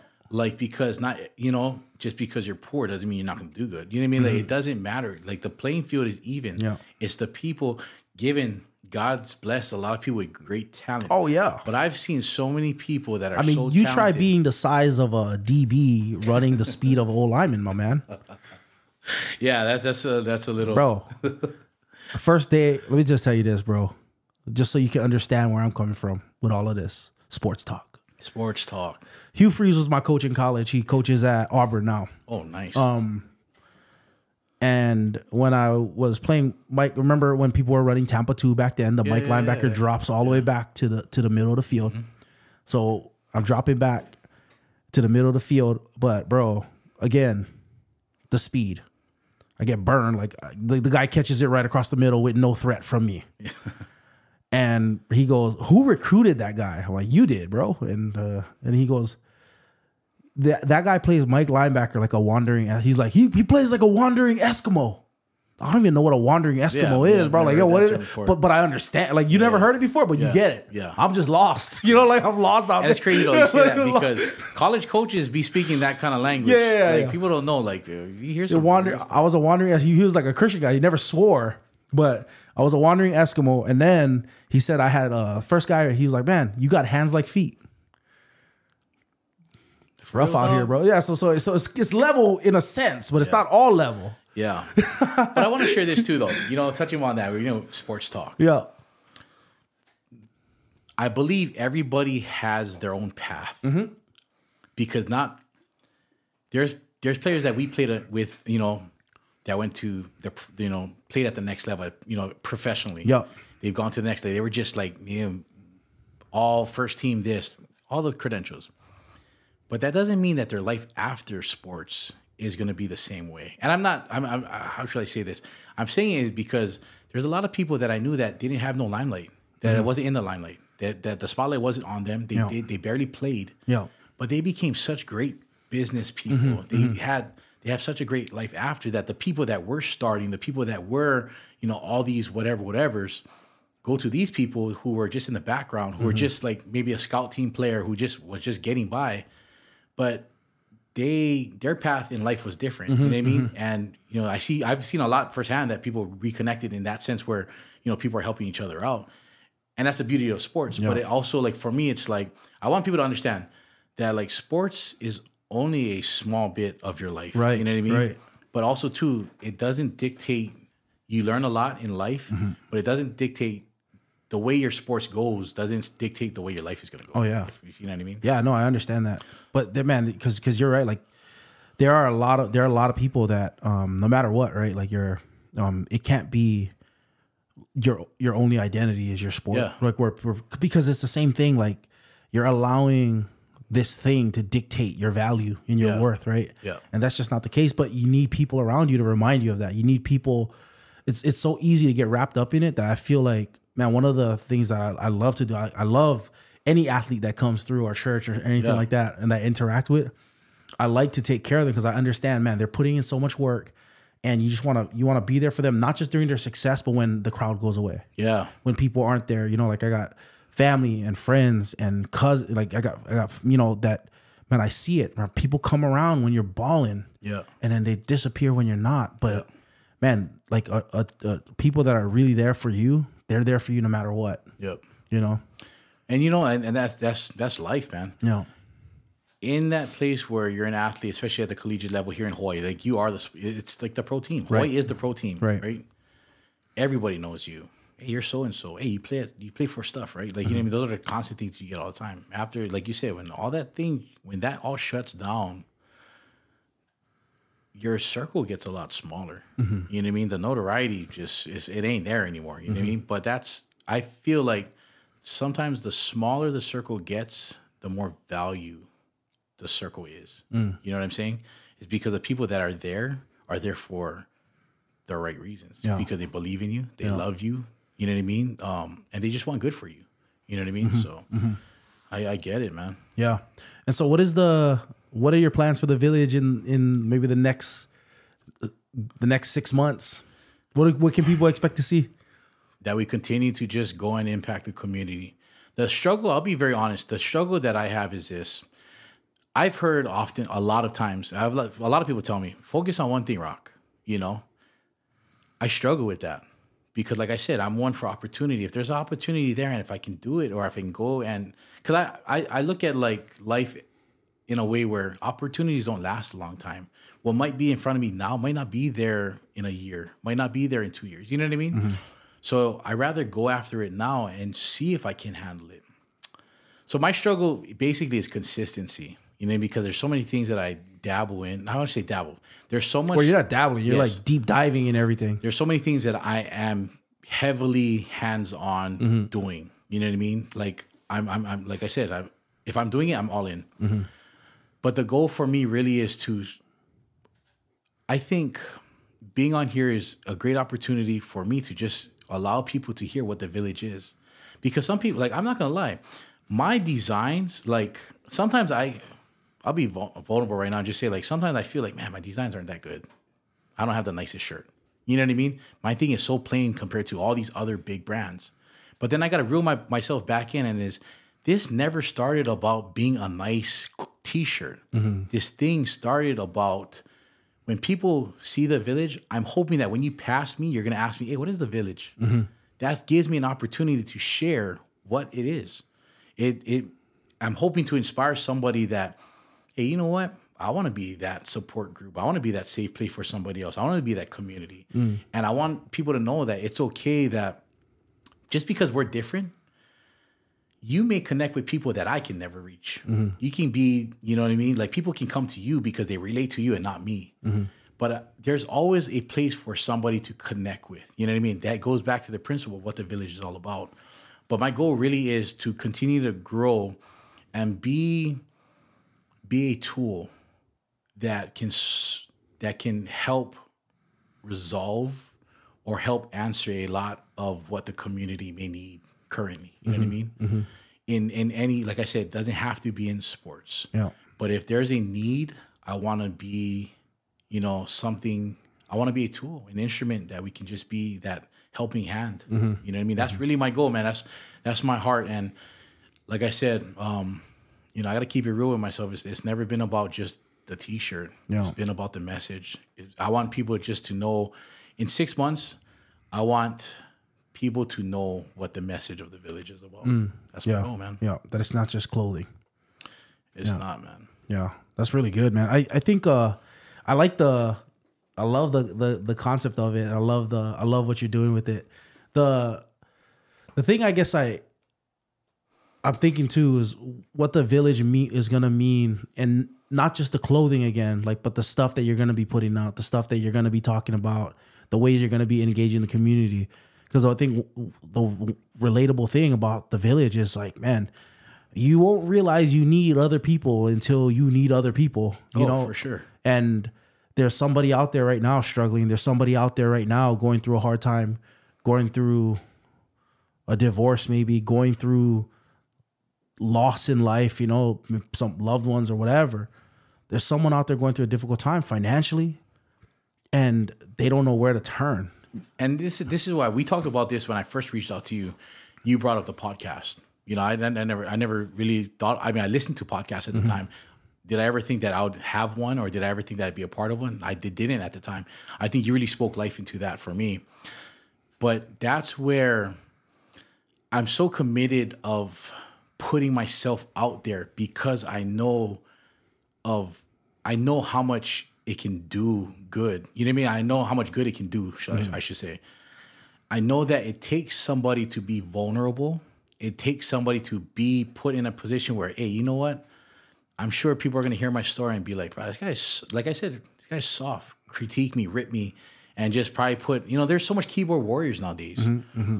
But I, like I said, I've come to a place to be so confident in knowing that, hey, you know what? My everything that I went through shaped me to be where I am today. Mm-hmm. And if it wasn't for those moments, if it wasn't for you know the people, the community, the village that I had around me, mm-hmm. I would never make it to where I am. Yeah. So I knew how important it was to have those people support me and get me through my time that's why I'm willing to put myself out there. Yeah. It's not because I just want to like for cap, you know what I mean? Like for all this clout where yeah, people like, hey, look at me, like hear my story, like hey, you know, I went through divorce. Like, no, it's not divorce till to this day. Like, shoot, I mean, it ain't the the most greatest thing I want to just share about my life story. you know what I mean? Yeah. Like you hope that eventually, right? Like, and what you're doing now, and this is the other thing I want to hear, not just the struggle, but the the victory that comes after, the victory that people don't see the the coming through and that's what the I mean overcoming like, part of it all like we how many times do we hear people talk about like their struggle like i'm in this struggle i'm going through this problem we don't hear what it is after like i said i'm five years removed mm-hmm. from this you know what i mean my thing was like a roller coaster i've seen the lowest of lows and where i'm at now i would never first corinthians 2 9 i believe no eyes seen no ears heard no mind has conceived for the things that the lord has for those who love him when I first walked into Inspired, that scripture has always stuck with me because I didn't see all of these things mm. that I'm currently in and doing yeah. when I was at my lowest. I just I couldn't even see the next day. Mm-hmm. Now, where I'm at right now, like bro, that's all God. Yeah. When Cali, why I play God did just because I just read God did. Yeah, God He did. made all of these things happen. He created all. I didn't. I wasn't a part of the promotions wasn't a part of this. You know what I mean? Yeah. Like the I didn't have a clothing brand at the time. I didn't have a print shop at the time. Like I didn't have these businesses going. I didn't have all these other opportunities. I was just a longshoreman at that time. You know what I mean? I was mm-hmm. just getting I was just getting into my Which is amazing. Which is amazing. Yeah. I was in the you know middle of my career at the time. Mm-hmm. I was just mm-hmm. like in the middle part where I'm at right now. But what I'm saying is that I could never see all the things that I'm doing now in that time. Mm-hmm. So that's why even more so I want to share is because the people that's that's pretty much walking that thin like, do I want to end my life? Can I go on? Why should I go on? don't, man. There's so much life ahead of you. Just give yourself a chance to see that. through. You know what I mean?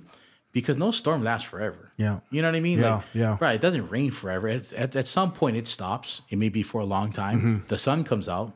You know what I mean? The beauty comes out. The rays come out. This, you know what I mean? Like Yeah. the beauty of life eventually will come out. You just got to give yourself, you know what I mean, that time and just take it a day at a time. And sometimes you got to take it an hour at a time. Yeah. You know what I mean? Yeah, yeah. No, that's good. That's good. Like, um, just I hope that resonates with the people that's struggling right now. You know, like that that are in that right now. That they know, man. Um, it's it's not all dark days ahead. It doesn't have to be. And that's why I love this, what we're doing right now, is because when you look at a podcast, a lot of times the people that are on a podcast have like thousands and thousands of followers. They have this huge influence. This is what I believe. And this is why, even more so, I wanted to do the Village podcast was because of the fact that everybody has a story. Mm-hmm. Everybody can influence someone. They just have to have the opportunity to speak and share. yeah, And the thing is, like, it may not reach, you know, the way it might for others who may talk about the subject, but it'll reach somebody. Yeah. It'll still have purpose. It'll still have an impact. Mm-hmm.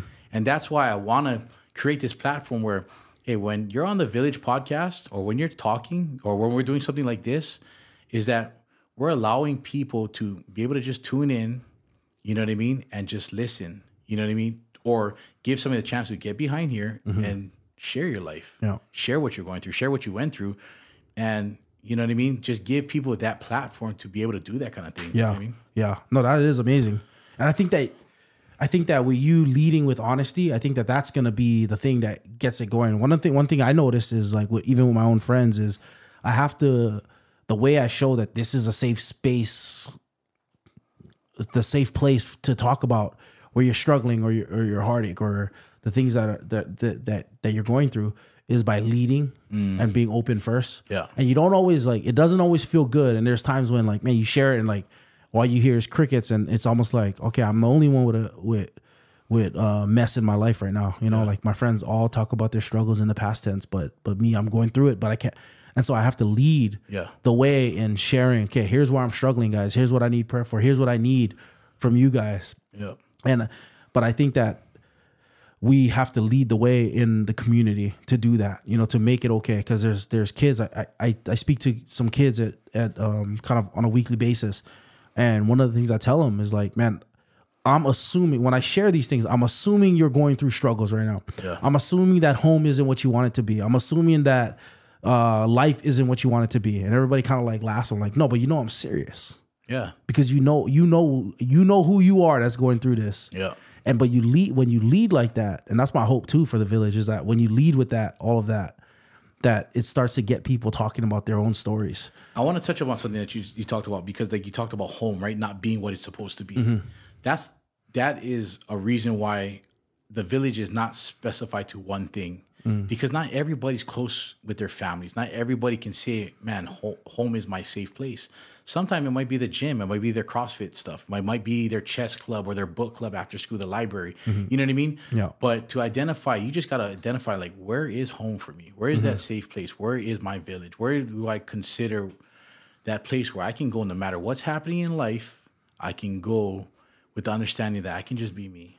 I can just let loose. I can just breathe. Mm-hmm. Yeah. I can make it to another day. You know what I mean? yeah. That is a prime example of what the village is about for me. yeah so i guess i guess a part of the village then is identifying who that is uh, identifying those people in your life Rec- one recognizing you can't do it alone Nope. right like a like there's that drop you did it takes one to raise one Amen. Um, you can't do it alone automatic like let's not even argue that point yeah. You can't do it alone, but you need people around you. You need a village around you, and let's help you identify who those who those kind of people are. Yeah. what they can do, because not ev- not everybody is not everybody's gonna be in your life for every single season of your life. That's just the truth of the matter. Bro, you said it perfectly, man. Seasons only last for a certain amount of time. You know what I mean? Mm-hmm. And, you know, that's, that's a true statement, man. And some people aren't off season. like, hey, bro, you coming around, but we taking a break from you this this Yeah, time. But you coming back in the spring. Yeah, I've, I've, I've been around, you know, like that's so true. But even like friendships, man, you know, relationships, Mm-hmm. friendships, man, like some of the people that you think that you'd be around forever, you know what I mean? Yeah. I mean, divorce taught me a lot of that too, but but like your friendships, you know, some of the friends that I thought that I'd always be around, that we'd always have something in common. You know, we we grew out of that stage, right? But Yeah. You know, there's other people. I you know, you evolve, right? It, it also depends where you are, what stage of life you're at. Mm-hmm, you know what I mean? So that those stuff dictates. You know what I mean? You know those those seasons of your life, right? Yeah, yeah. And for all those friends out there, it doesn't it doesn't it doesn't hurt to just share our stuff, man. Amen, man. Like, share, comment, subscribe, bro. Take a minute out your day. Hey, you, you can be what? a part of the village right now. Yeah, right now. man.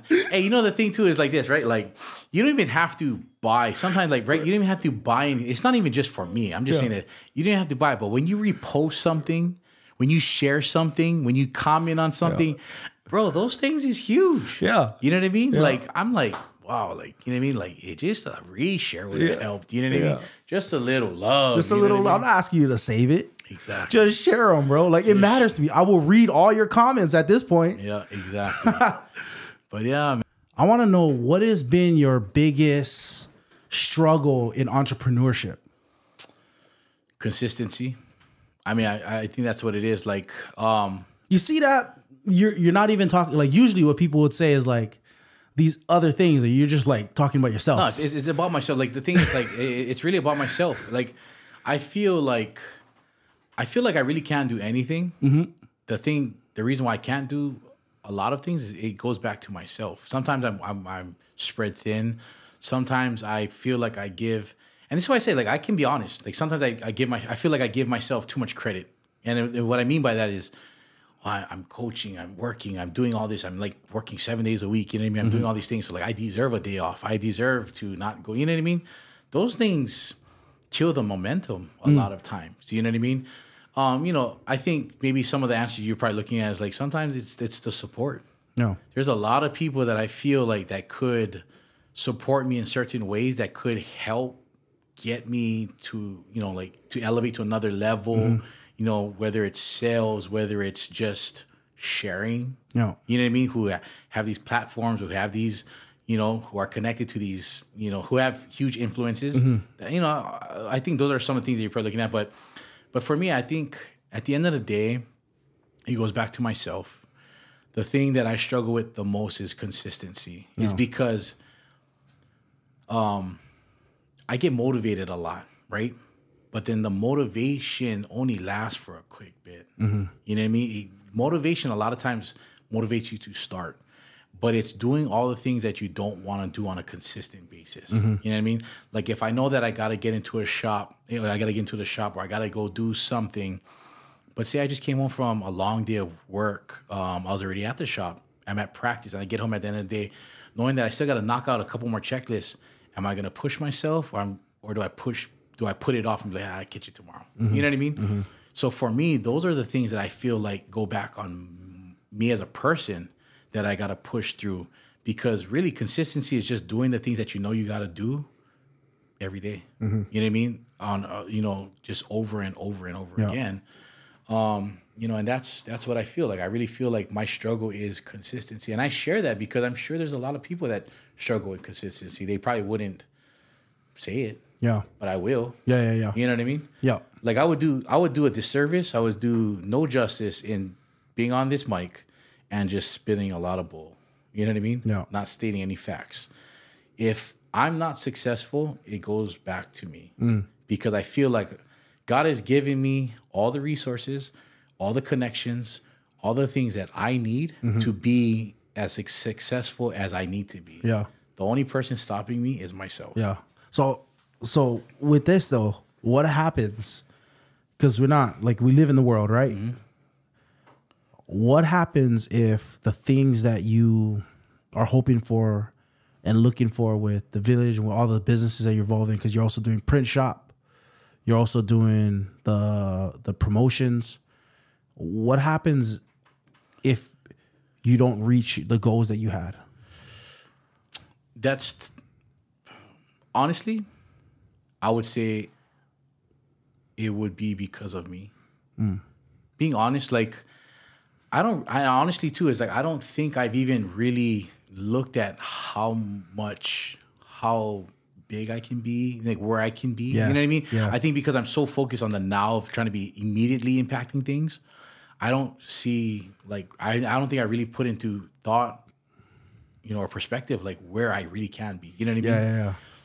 But I, I guess at the end of the day, if I really truly gave it my all and did everything that I needed to do, and I didn't accomplish the goals that I've set, I could be okay. Yeah.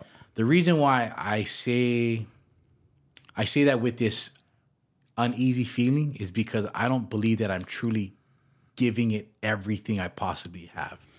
In a sense where there is things that I know that I can do better. Mm. You know what I mean? And I know that it affects the moment because sometimes like it's the momentum, right? It's like when you go push a car, you don't just walk up to a car and start pushing it 5, 10, 15, 20 miles per hour one time. Right, right, right. It's a slow progress. It's a little mm-hmm. roll, then it's a little speed, and then it gains its momentum, and then it continues to go, right? Mm-hmm. It goes faster and faster. Mm-hmm. It's the same thing where I'm at right now. There's so many things that I've started, you know, with the village, but because like maybe because of practice or because of my regular job or because, you know, I got to go take a trip or whatever, you know, that momentum. But the thing is like, but I could have been more proactive, right? I could have, I could have planned ahead. I could have done other things that still helped me accomplish the things I needed to get done, you know, um, but I didn't, right? So like I, I, I, I do a lot of self reflection. Yeah. You know what I mean? There's a lot of things that I feel like, you know, and I don't think a lot of people do that. You know what I mean? Like people probably give a lot of stuff, but for me, like I said, I, I would do a disservice if I'd be up here and say, you know, blame it on other things. Yeah. I really do feel like in my heart that I can truly attain anything that I want to do. Like, I believe in myself that much. Like I, I, I bet I put my money on myself, but I also know that I get in my own way Yeah. because you know I'm not proactive sometimes, or you know what I mean. Like it's like I was, I was the type of person that if a if a paper was due in two weeks, I'm that dude that's like writing the best paper the night before. you know what I Yeah, mean? yeah, yeah, yeah. Like You partied hard. like or or just like I put you had a good off. time. You had a good time for for Everything thirteen else, days, but man. but that- that, last day you gonna grind. Exactly. And and, and like, like for sometimes it's like I get a thrill. You know what I mean? It's like sometimes I get this thrill of like coming up of like putting this like making this awesome paper where this you know the, the teacher the professor reads it and like damn this is a pretty good paper but imagine how much better it would have been if i did like i'll i lived with la Pepa, you know like la Yep, yep, Pepa yep. Latuli Oh, and bro, voice of, voice of an angel, Yes, bro. man. So shout out to my cousin and you know Antoine, like that was fams, man. I lived with them, right? So I moved out of my my dorm room and I ended up staying with them. But long story short was Tua would be the type of dude like where if an assignment was given that day, he'd go and work on it that night. You know what I mean? And I remember there was this time that me and Peppa had this paper, this like 20 page paper due, and we ended up like have like the night before, we had like every sugar possible to stay up. We had like 10 Simons ready to go for the long haul. We was like eating cereal because like we're just up all night and we ended up getting the paper done. And Bro, like, what, what was Tua doing at that time, bro? Tua sleeping, like sleeping, he having a blast. Like, he, he, I think he actually went out that night. You know, he went to the movies or something. And you know, everybody probably looking at this like, like, oh my gosh, like, come on, Rock. But that's, that. I mean, that's you know, like sometimes like I feel like I tell people like, is it a good thing or is it a bad thing? Because sometimes like it's the thrill of, you know, coming through, right? Bro, I ain't never heard this, bro. Like I, I, I promise you, bro. I went to Iolani. We talk about procrastin- procrastination a lot. I never heard somebody talk about the thrill of procrastination. Bro, I'm telling you, like, man, like, it's exciting, man. bro it's even like sometimes like like we get like some you know like uh, i mean sometimes you just gotta push through you know like they call it like the midnight hour whatever Yep. it is you know what i mean like i don't know sometimes it's like you you get this rush of like i got it done but then you look at like all the stress that you put yourself through Yeah, of like waiting that long or keep you know putting all that you know like- caffeine, Yes, that caffeine like, in you. but I don't know, man. Like, so that's why I say, like, when it comes to business, there's things that I can change a part of maybe the characteristics that I've had growing up. Um, right? Like stuff like my parents tell me, hey, you better have, you know, this cleaned or you better sweep the backyard before I come home from work. Why am I waiting? Why am I trying to time like the last 20 minutes before Oh, you yeah, come home from work to go do what I'm doing? It was you know? messed up when never have traffic. My dad Bro, came that's home what I'm saying. Or like they come home earlier, like yeah, right? yeah, yeah. That's, like, that's ridiculous. like- yeah, yeah. But they told you at like nine o'clock in the morning. You know what I mean? Like. So it's stuff like that. You, Like, you ever had to take the meat out of the fridge? Oh or- yeah, and then like I told you didn't like what do you respond with? One, nobody's eating on time. Yeah, Two yeah. is like you about to get you know lickings because like God, everybody everyone wants to lick you because nobody can eat dinner. But it's you know like I, I think like like I said, man, I I want to share and be as transparent as possible because I want people to know like if you struggle with it, like if you hear me say what I just said, like I want you to be like, damn man, like that's pretty dope because I struggle with the same thing too. Mm-hmm. Do we have to be like this forever? No. I, I know that these are the things that I need to change to be a better business person, to mm-hmm. you know, to run a better operating type of business, you know, mm-hmm. business, you know, operating at at a better, you know, better level, I would say. So these are all things that I just, you know, self-reflect and I just got checked for myself. Like, man, come on, Rock. Like, you got to elevate, man. Like, you only can be like this for so long. You only can get away with this for so long. But if you want to be better, you want to grow the village, then clean some of this stuff up. You know what I mm-hmm, mean? Mm-hmm. Yeah, so that's cool. Like I think that you got in your mind, in your mind, there's there's no doubt that this can succeed.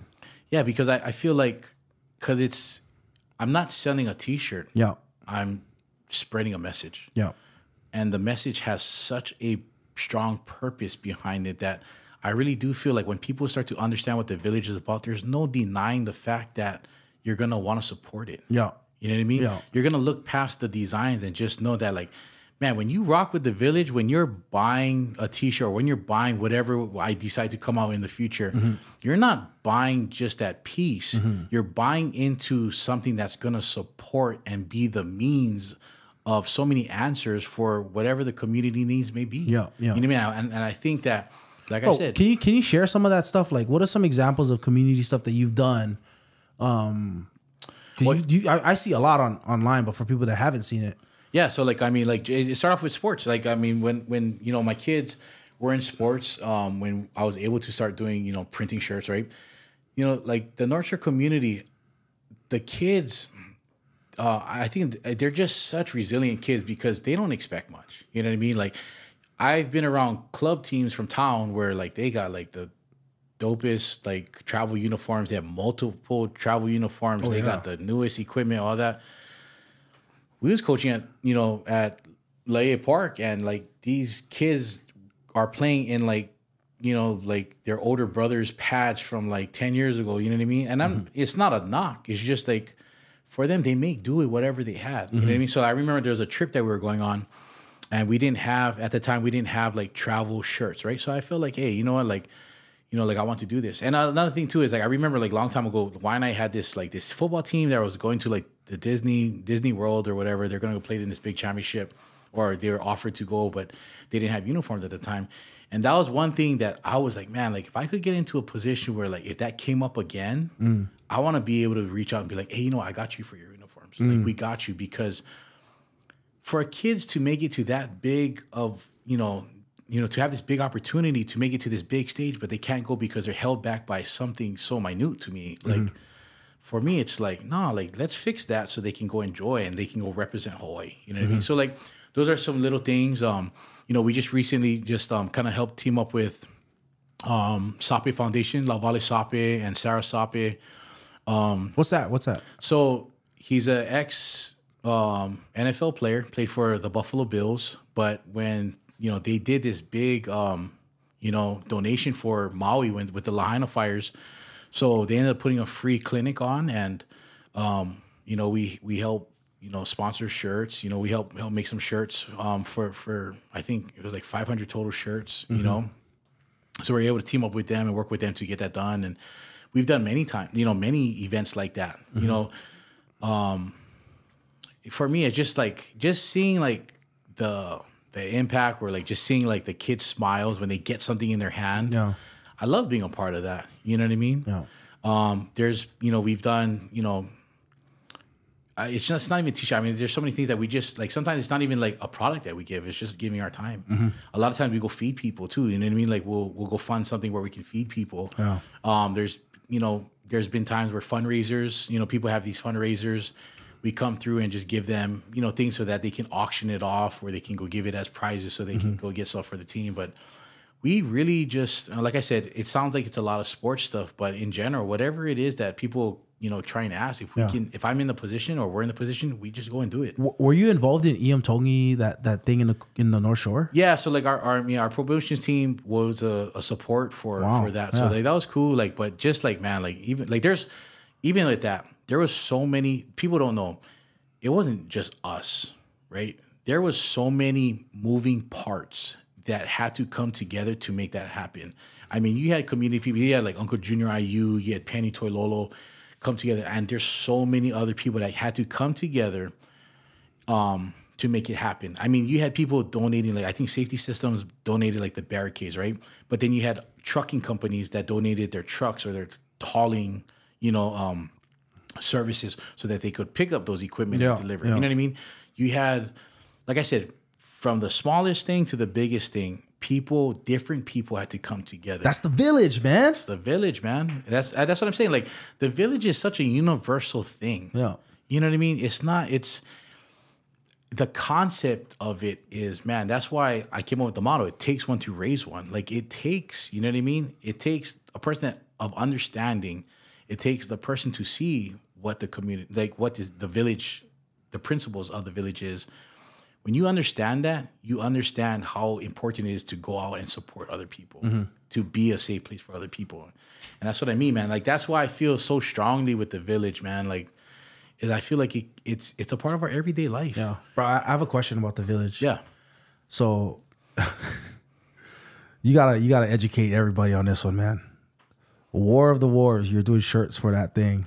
Oh. Was it War of the Wharves? That's what it's called. Yeah, that was for work. Okay, bro. What? so so I had somebody explain to me what it was, bro. You guys really like? I was like, what is that? This whole event built Bro. around this battle. Bro, so okay, so I didn't know what War of the Wharves was. Yeah. Okay, so obviously I work on the docks. it sounds like Fight Club. It- it- it- It's like, I was like, don't, don't speak about it. Like, no, no, no. I, I'll touch upon this because the reason I can touch upon this is because it was such a well put. It, the event itself was so well put together. everybody I know that was there loved it. So I guess, from my understanding, is that I guess Australia and New Zealand had this this event called War on the Wharves, right? Yeah. But it was built in solidarity, right? So it was a boxing, it is an exhibition boxing match that happened um, between teams from Australia and New Zealand that they've had. So from my understanding, um, I guess when representatives from Hawaii went up, like this team from Hawaii went up, you know, um, they I guess they got wind of it or you know they learned about it however it came up so it really was just um brought up in solidarity you know what i mean it was to obviously it was to represent where you're from so you know we have a team from hawaii you have a team from australia you have Mm-hmm. Yeah. a team from new zealand it was to represent where you're from but it was to bring people close together the great thing was um you know so i i have a brand hawaii stevedores inc you know Oh, that's a different brand. it's a different brand. So it's a it's a brand through work. Oh, okay. All right. Yes. I didn't know this. But it's printed through the Village Print yeah, Shop. yeah. Okay, okay. But it's a different brand. So I had my daughter. My daughter, like I said, my daughter is the, is the future boss lady. But we had it there. But man, being it was at the Lohilani, and this event was, I mean, it was so well put together. I can't even explain it. Like Yeah. they had everything was organized. It was like you you think like you think like it's just this Macho Man event that just like however like whatever. I mean, you're in a an amazing hotel. You have live coverage. It's being streamed live. You have you know these event tables. You have this buffet line. Like I mean, it was a first class event. Like I was like just blown away because it was our first one. Yeah. you know what I mean. Yeah. So to all the brothers, you know, the Longshore brothers that, you know, and sisters that put it on, that helped contribute to make that event what it was, it was awesome, man. Yeah, I had I had a, a couple actually. They were supposed to come over for dinner, and then they they had to they forgot that somebody had given them tickets to War on the Wharves. Oh yeah. And they didn't attend. They're like, "Oh, we got to go to this thing." And then I saw them at church the next day, and they were like, "Bro, it was awesome." No, it was awesome. Like I said, I mean, like it was a boxing exhibition, so there was action. Yeah, there was. I, There- I heard about the action. Yeah, bro. there was some action. But when they say that this event was done for solidarity, Mm-hmm. it really was, is because everybody, I feel like even the people that came to watch the event, Yeah. it felt like people just left closer. Mm. Like, you know what I mean? Like people that didn't know each other left knowing each other. Yeah. The the the, the you know opposing, you know, teams or you know boxers, like there was love shown. And then like also too is like we have this guy Brandon Wolf who, you know, I guess he had like um like pre training before this event. And again, he's posting these videos on Instagram and like it just shows like you know like each other training with each other. So like when you talk about solidarity, like man, they're building each other up. It's not just to go kill each other. You know, what I Yeah, mean? yeah, Like, yeah. it's really like these guys came together, made each other better, but the camaraderie. You know what I mean? Mm-hmm. And it just, you know, it's not football like I'm used to, but it's on. It's a different, different sport. Yeah. Right. It's a different Yeah, thing. yeah. But same principles. Like Yeah. man, you can see like you know the greatness out of it. Yeah, yeah. But you, you know what? Like when you're when you're talking about it not being football, um, one of the the cool things too, as I'm listening to you, that I would tell any athlete right now or any form any athlete that especially if they're right now and it's their senior year and they're like, yeah, I got I got nothing after this. Like, dude, whatever highs you felt, and, and so another athlete told me this actually, whatever highs you felt in your life being an athlete, like that that is not going to compare to the highest highs that you're going to feel like in other things in your life. It doesn't have to be the pinnacle of your life. Like you, not. you're doing like so many unreal things, and this is just like the tip of the iceberg for everything that you want to do. And if you keep going, like you're gonna see the end of this, and it's gonna be ama- more amazing. You know? I mean, it sounds cliche, but honestly, you know, like the biggest joy that I get is experiencing things with my kids, but also being able to see other people happy, you know, and being a part of it, like however small, big or small it may be, but being able to contribute to someone else's, you know, up or, you know, their come up or whatever it may be. Mm-hmm. Just being a part of it, like to me, that's like the greatest feeling, man. Like that I really like just get out of it. And like you said, sports we may feel at that moment mm-hmm. is something big. You know, like we've I've won, you know, championships and you know, we've been a part of championship teams. Oh, D two baby, I won. go. I won D two man. We But- dominated D two, Rocky Iolani, bro. We're unreal. Ah, you guys never played IL though. Oh, I think bro. Our coach used to tell us like, remember if they if they line up, just just uh, just create a pile, bro. We literally had we literally had this play, bro. Like, just grab them, like grab as much of them as you can. talk right now. Sports Yeah, talk. grab We're as much of the linemen as you, my coach would tell me like this is when my when my cousin came, he was a beast, bro. So he didn't have to do this, but we had to resort to these techniques, Rocky. So my coach would be like, bro, whatever you do, we got John is back there. He's the only guy that can make tackles. So everybody just grab as much people as you can and just fall down. Create the pile, man. Just create a pile. That's all you gotta do. And that open bro, it's, gotta- it's just as effective as trying to split a double team, bro. When you think about it, bro, it's just as effective. That's why there's different It's as that teach, effective, you- that teach You different know techniques, man. It's just it's just as effective. You're creating works. a pile by dominating a man, and I'm creating a pile by absorbing a man. Right. Oh, Different logics, but to get it done. just get it done. Just get it done. Just get it done. Oh man, yeah. So we won that's good. championships, dog. No, but like you said, man, like there's so many other things in life that you know create that high for you. You know what I Mm-hmm. Mean? And we're still young. You know what I mean? There's still so much. You know, God willing, there's so much life ahead of us. You know what I mean? Just like other people that you know, we I don't even think we've we've come close to the things that you know the good things that we can experience. You know what I Mm-hmm. mean? And you still connect with a lot of the teammates from before, or what?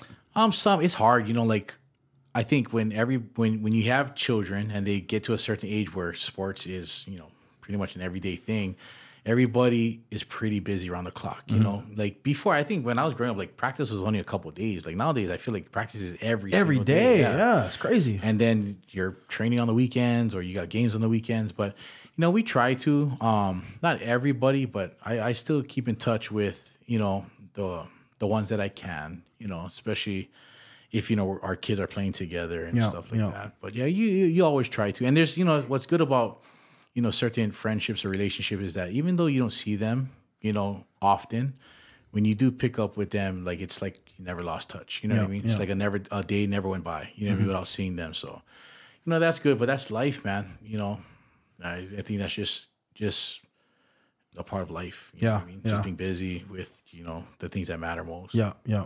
Bro, I, I I just remember the quote. We said it a long time ago at the beginning, but um, I think it was uh, Dame Dash, and he said, uh, "When I'm," dr- he said, "When I'm when I'm telling somebody about my dream, um, I don't want to hear no no negativity, no pushback." He was like, "We can deal with all the problems when we figure out how to work this. But while I'm dreaming, don't don't tear down the dream yet. Ooh.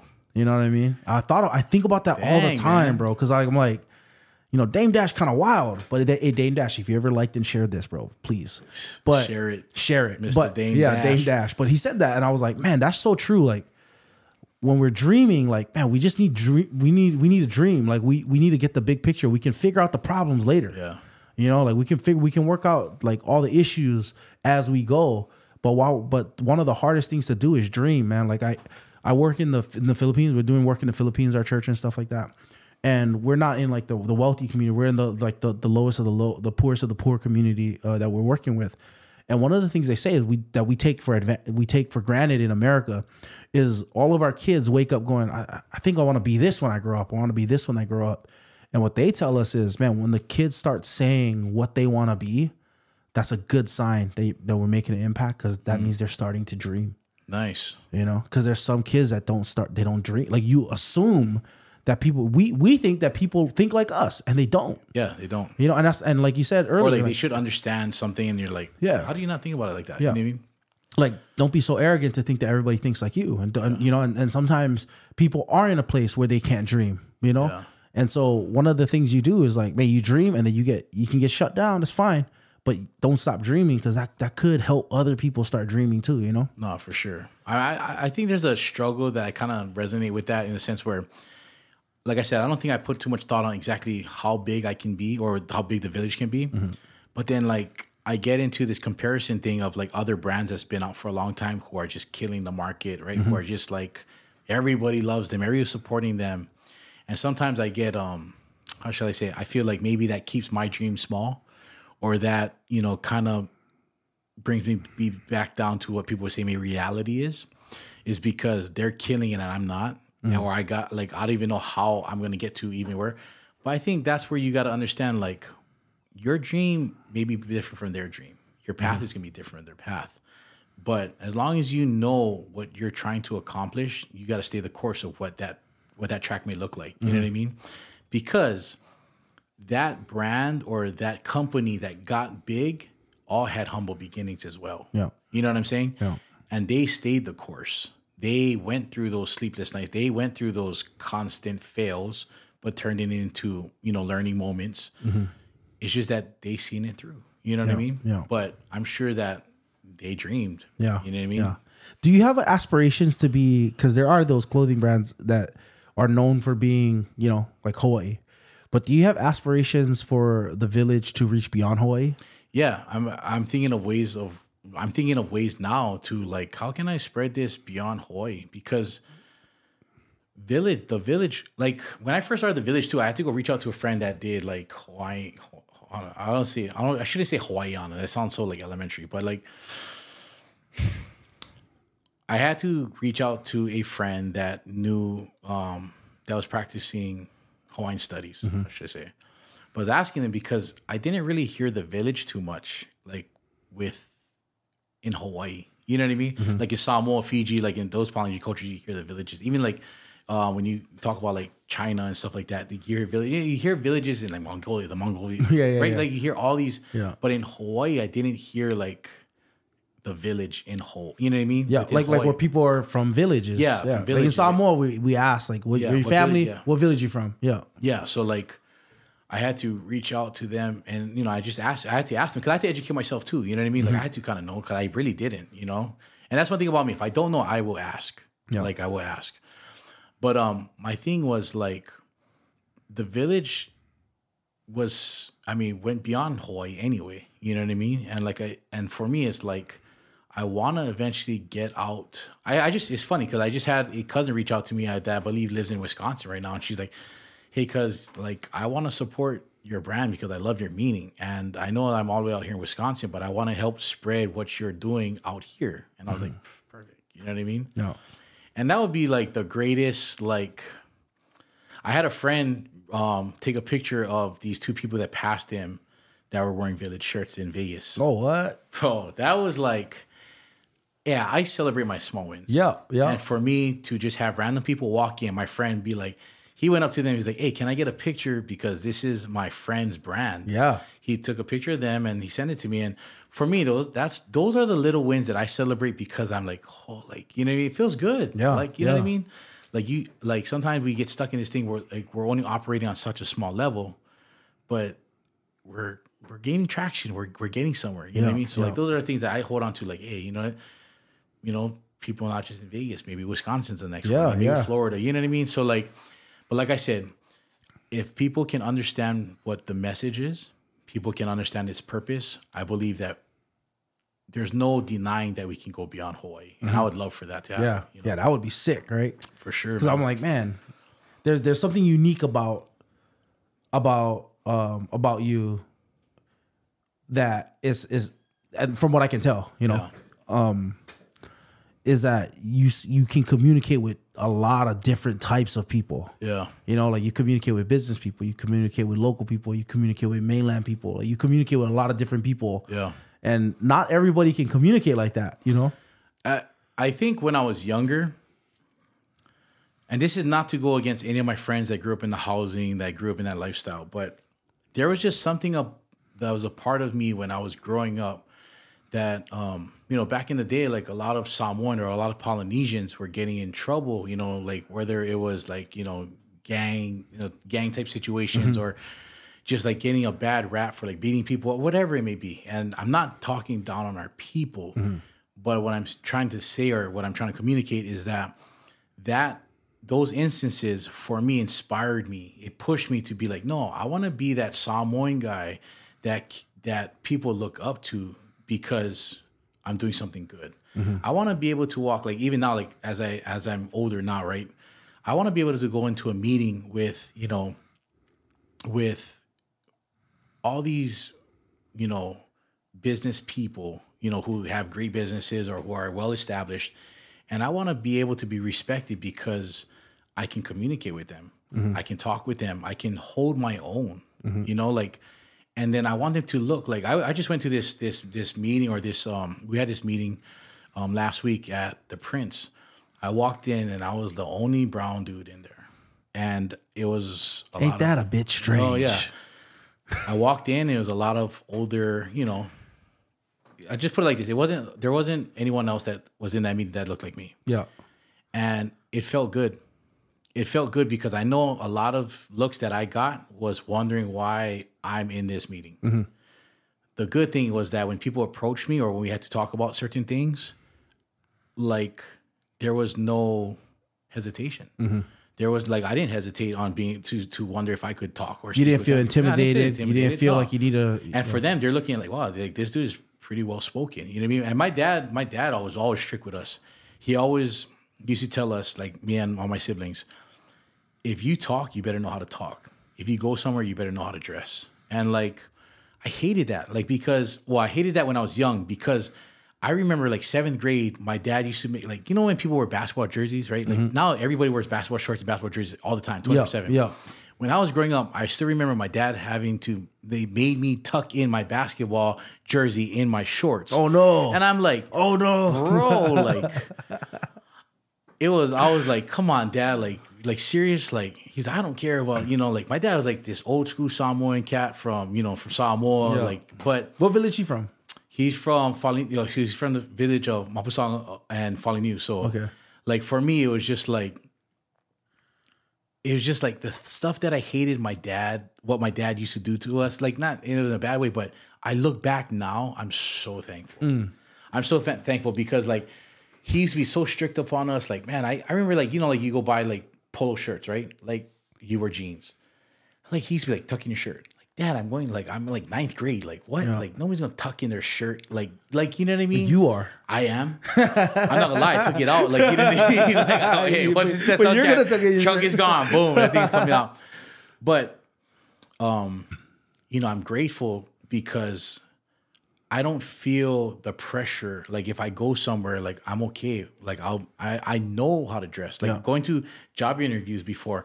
I used to walk into some job interviews and look at like what other people would wear. And I'm not trying to be judgmental. I'm just saying like they wouldn't be dressed appropriately for, you know, certain interviews. And I'm kind of like, well, you should kind of know that, right? And um, you know, for me, I was thankful because I felt like I knew how we should look a certain way or look the par mm-hmm. because my dad always made sure that we were prepared. Yeah. And I think that goes back to you know stuff that we learn from our parents. We're teaching our kids yeah. is because they have the tools. Yeah. You know what I mean? Well, you know, I think well, you know, you know what I think it is. I, I was talking to a guy that uh he's from Hawaii, but he worked at he worked at a big tech company. You know, mm-hmm. um, and I I always wondered how he got his foot in the door because he he he was like I'm, I wasn't a tech guy. Mm-hmm. You know, and he said, man, he he said that a, a, lot of the struggle that he sees with, with Hawaii kids, and this is again, we're not knocking Hawaii. I love yeah. I love this place. Yeah, we, we love this place. I love this place. But he said that one of the things that he he um tried to instill in his kids is like this idea because we we we love like you need like humility is a big part of our culture. Yeah, for sure. You know, don't don't just try to shine the light on yourself. But he he tried to balance it out and say like to his kids like I need you to to be able to speak confidently, to be so confident in who you are, mm. right? It's not arrogance, not false humility, but true humility, where you're confident in who, in who God's made you, that you can speak your mind. You know, you can speak with, not with arrogance, but you can speak your mind. And he actually uh, helped our kids. So like my kids are like they they're, they're fairly well spoken for their age, but like they they basically did speech with him and like are able to stand up in front of a crowd and talk. You that's know, so good. You know, I'm so like that's I'm so glad that you said that because I just had this conversation with my kids because I was telling their mom that I feel like we should practice with them. Mm-hmm. Is because a lot of times like you hear local, you know, like you hear locals just in general speak on like in front of a camera or maybe they get a like a random interview, right? And like they don't know how to speak you know what i mean mm-hmm. or like or like young athletes well sometimes like you hear you see them on like oc16 right like very one word answers they don't know how to, how to uphold a conversation mm-hmm. or and i feel like those are tools that some of these kids need because i remember you know when we are training for the um you know trying to chase the pro dream right mm-hmm. you you'll go into interviews right from teams and i remember we had to go through the, like this workshop um to you know, I guess like a speaking or communications workshop. Mm-hmm. And I remember we talk about Polynesians or we talk about us, you know, people from Hawaii. A lot of times we we don't talk about ourselves mm-hmm. because why? We, you're taught to be humble, mm-hmm. right? You're taught you're you're taught you know about humility, right? Mm-hmm. Not to put the attention on yourself. But then I remember at that time, like this person that was running the workshop was just basically saying, like, you know, it's good to be humble. It's good to you know that your approach is about uh, is for humility, right? Mm-hmm. But the thing is, like sometimes you you kind of like take away the attention that's on you that people want to know about you, people want to you know learn about you, but because you play that humble card or your mm-hmm. you know the humility that we're taught, like we lose out on opportunities mm-hmm. for ourselves. Yeah. So I think that's like I mean for me it's kind of like it's hard, right? Because we want to be confident who we are. We want to share who we are, but it's like a lot of times that's not comfortable mm-hmm. because mm-hmm. the way we were raised. Yeah, you know, our yeah. upbringing, right? I was thinking, I was thinking about this, um, like uh, maybe like last month, but there's a there's a scripture in First Corinthians and it talks about um, Paul telling the church because they, they they weren't very impressed with him, and he's telling the church like, yeah, I got um, I I don't care what you think about me, and like that's our culture's response to people, right? I don't care what you think about me. Um, I don't care if you think highly of me or lowly of me. I don't care what you think about me, right? And people say that, like, yeah, you shouldn't care what. It doesn't matter what other people think about you. And the answer that the culture gives you is, it only matters what you think about you. Yeah. But what's crazy is, right after Paul says that, he says, I don't care what you think about me, and then he says, and I don't even care what I think about me. Right? The like meaning the only thing that matters to me is isn't I don't care what the culture th- what the people think about me and I don't even I'm not even so concerned with how I think about myself. I'm more concerned with how God thinks about me. Mm-hmm. And in um, there's this guy Tim Keller wrote a book about it, but he says true humility. A lot of times we think that true humility is thinking less of yourself, meaning putting yourself down. Mm. That's true humility. But uh, C.S. Lewis says that true humility isn't putting yourself down. It isn't thinking less of yourself. It's thinking of yourself less. Mm. Because the person who is always lifting themselves up their ego is flying off the wall. Like they they have to talk about themselves because their ego is out of control. But it's the same thing with the person who has to put themselves down and always say like, oh, "I'm just I'm just terrible. I'm not yeah. good." They're still thinking about themselves. But a truly humble person is the kind of person who just doesn't even think about themselves. Mm. That in their story and in their interaction with you, they're thinking about you. They're thinking about other people, right? They're they're they're, good, they're looking around, and so they're not putting themselves down. They're not elevating themselves. They're they're just thinking about other people all the time and how they can help and how they can be present and how they can give, and that's true humility, you know. And like that. um, I think that that's the humility that we need to instill, not this like put ourselves down, Yeah. but no, just just think of yourself less. Like that, that is it. Not don't think too highly, but don't think less of yourself because you're not less than other people. You can stand in these rooms with other successful people. You can make a difference. You can speak your voice. Your opinion does matter. Yeah. You know, like you you do offer something to this conversation. You do offer something to this world, you know, and not just through other people, you know. You don't have to put yourself down. And I think about that all the time because in the church too, like just just like with Polynesians, like so so interrelated, right? Our faith and our Yeah. culture. But I think a lot of times we get that part twisted about humility. I I hundred percent agree. No. I hundred percent agree. Because I mean, just you speaking on that right now, like man, it puts it in a different way that I think that we look at that. You know what I mean? Mm-hmm. That situation of just not even thinking about yourself, but it's not putting ourselves down. Just No. thinking of ourselves, thinking of other, you know what I mean? think of other people, right? And But be lose our active. value, Yeah, don't know leave your value. Yeah, because you're not like if you're the the example that I use is like say your your toe, right? Like when you walked in his room, like you weren't thinking about your toes. Mm. Your toes just work. Yeah. The only time you think about your toe is if it's something's wrong with it. Yeah. You stub it, you hit it, it's broken. Then you start thinking about your toe. It's the same thing with your ego. If you're thinking about your ego and who you are, like you who you are, or how good you are, how not good you are, and how terrible you are, how great you are, then that's just saying, hey, something's wrong with my ego right now because I I need to to like it's it's like just like something would be wrong with my toes if I was thinking about it, right? If your ego is working, it just does. Yeah. You know what I mean? you just yeah. live your life. And I'm hoping that more people can get that freedom of being like um that freedom of just not thinking about yourself. Like, Yeah. that's freedom, bro. Like where man, I like like I I look at your life and I see like man, the only way that you can do the things you're doing, giving as much as you're giving, doing as much as you're div- you're um you're giving, spending as much time with not only your kids but everybody else's kids and and being there for being present for your kids and giving them an example, all the stuff you're doing, the only way you can do it without being bitter is to not think of yourself. For sure. You know, I never not looked just at it like think that. of yourself. But, I mean, that it's true mm-hmm. because the driving force is the, the people or the things that are I'm surrounded around. You know what I mean? That I put my time and my passion into. Yeah, that's what I mean. That's what I see, man. Like I, I, I coached for you flag football, bro. I'm done. that was my coaching career, Hey, bro. It was two months, That's a bro. little different though, bro. That, So that, that for you flag football, bro, that that ruined my coaching career, bro. I can't do it. Oh man, you should have started off like eight you and then Bro. work your way down. Yo, but I, I, yeah, yeah, it was it was rough, man. For you flag football, it did a number on me, man. that attention span at that age, bro. That's rough, Wild, man. bro. More more times telling them run the other direction. It's all good. bro. yeah. But I, I I do think about that, man. I like I, I it's amazing all the stuff that you do, bro. I'm like, I I pray for like just this thing to take off and for people to catch the same vision that you're sharing. You know? I appreciate that, man. I mean, that that is the goal, man. You know, and I think that's the thing that keeps me going is because there's a lot of times that I face, you know, I face that that that feeling of like I'm not good enough or this is not good enough. This is not gonna, you know, it's not gonna pan out the way I want it to pan out. You know, those are real and valid thoughts. You know what I mean?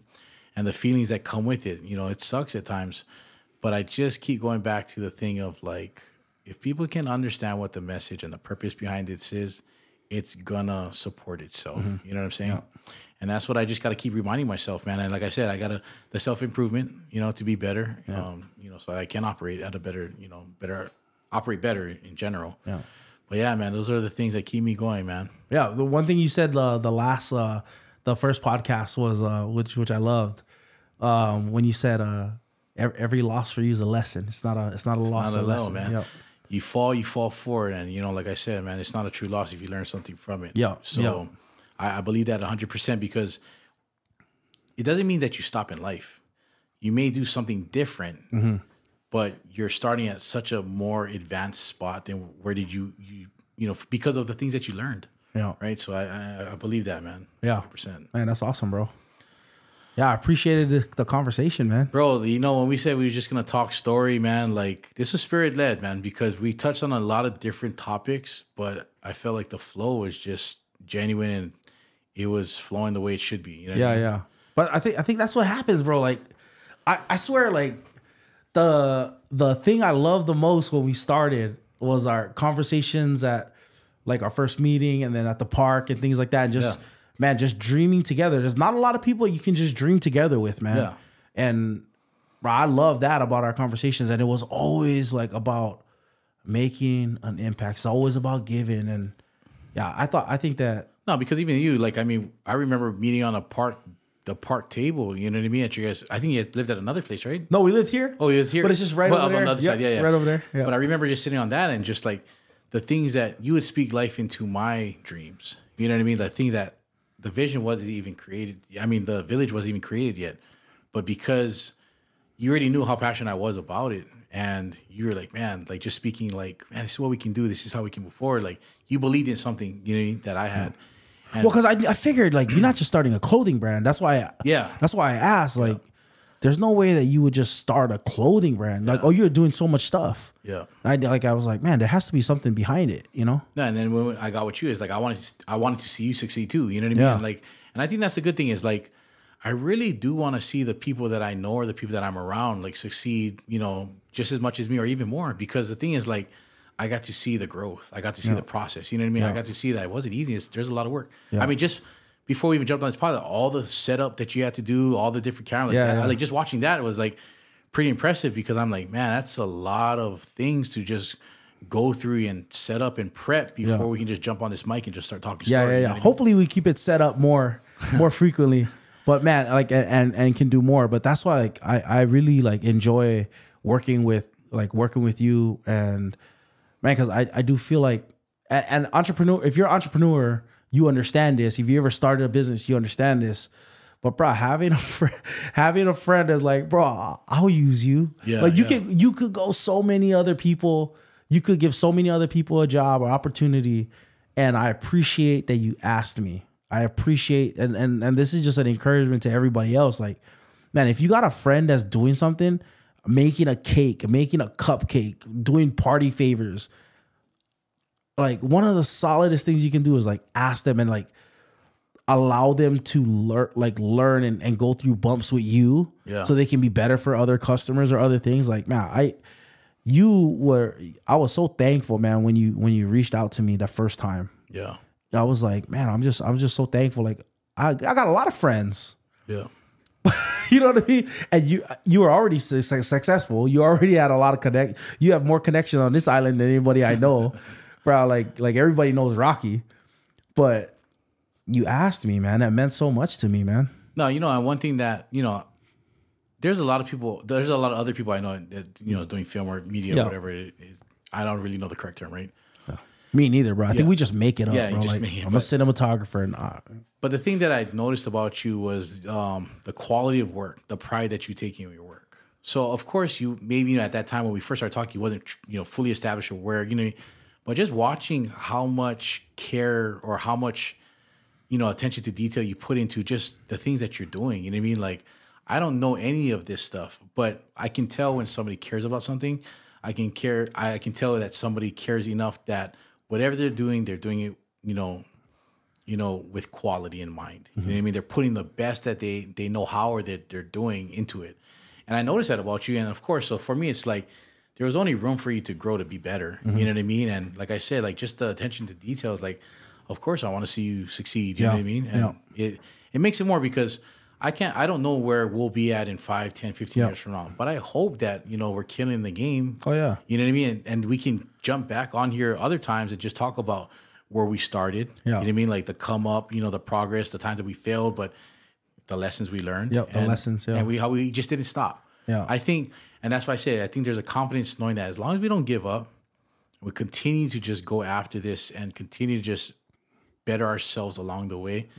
Sky's the limit, man. yeah, man. Like I want to see what God does, you know, and I'm I'm so amazed at like how He took care of you, and I wonder what impact that's gonna have on. Like I, I would love to see the impact of you personally, because that's another thing that that people don't know. Like you're you're not. It's not just the village. Everything that you're doing is actually flowing out of who you are Yeah. and who God made you. And it seems like I could be wrong, but it seems like God's got something so much bigger than than just the village. Like speaking to kids, like you probably impacted you probably have just such a big impact that you're gonna have on people in Hawaii spiritually Yeah. and emotionally, and I'm sure um, relationally, you know. And I, I'm amazed to see that continue as you start speaking to the world. No, I- I think I agree with that in a sense where like I've always felt like God's given me the ability to communicate with just different people. When I get behind a mic or when I get in front of people, it feels normal. I'm not mm-hmm. saying that I don't get nervous, but what I'm saying is I feel like that's a gift that he's given me. You know what I mean? And Yeah. people might hear this and be like, "This guy's fooling himself." But what I'm saying is that I also feel like he's giving me things to experience on my own journey in life. Mm-hmm. And the reason why he's giving me the ability to to speak is because I've went through things that I think he wants me to share. Mm-hmm. You know what I mean? Yeah. Share not because like, hey, look at me, this is what I went through, but no. I went through these things. I made it through, and if you're going through that, you can make it through too. Mm-hmm. You know what I'm saying? You ever hear? oh, sorry, I, I keep bringing up First Corinthians, but that's because I've been studying that book for like the last six months. Yeah. But they talk about spiritual gifts. Mm-hmm. One of the one of the amazing parts about the spiritual gifts is a lot of times we think about the gifts and we think about ourselves. Mm-hmm. And what Paul says about it, and what Scripture says about it, and Paul says about it, is that yours, whatever your gift is, is meant for the common good, for the building up of others. And so the the purpose and the reason that God wants to give you the gifts that He gives you is actually not for yourself. Mm. You know, there's a lot of people out here with very gifted. There's a lot of people out here doing same things you're doing and look successful, but they're doing it for themselves. And you're not doing that. You know? I appreciate that.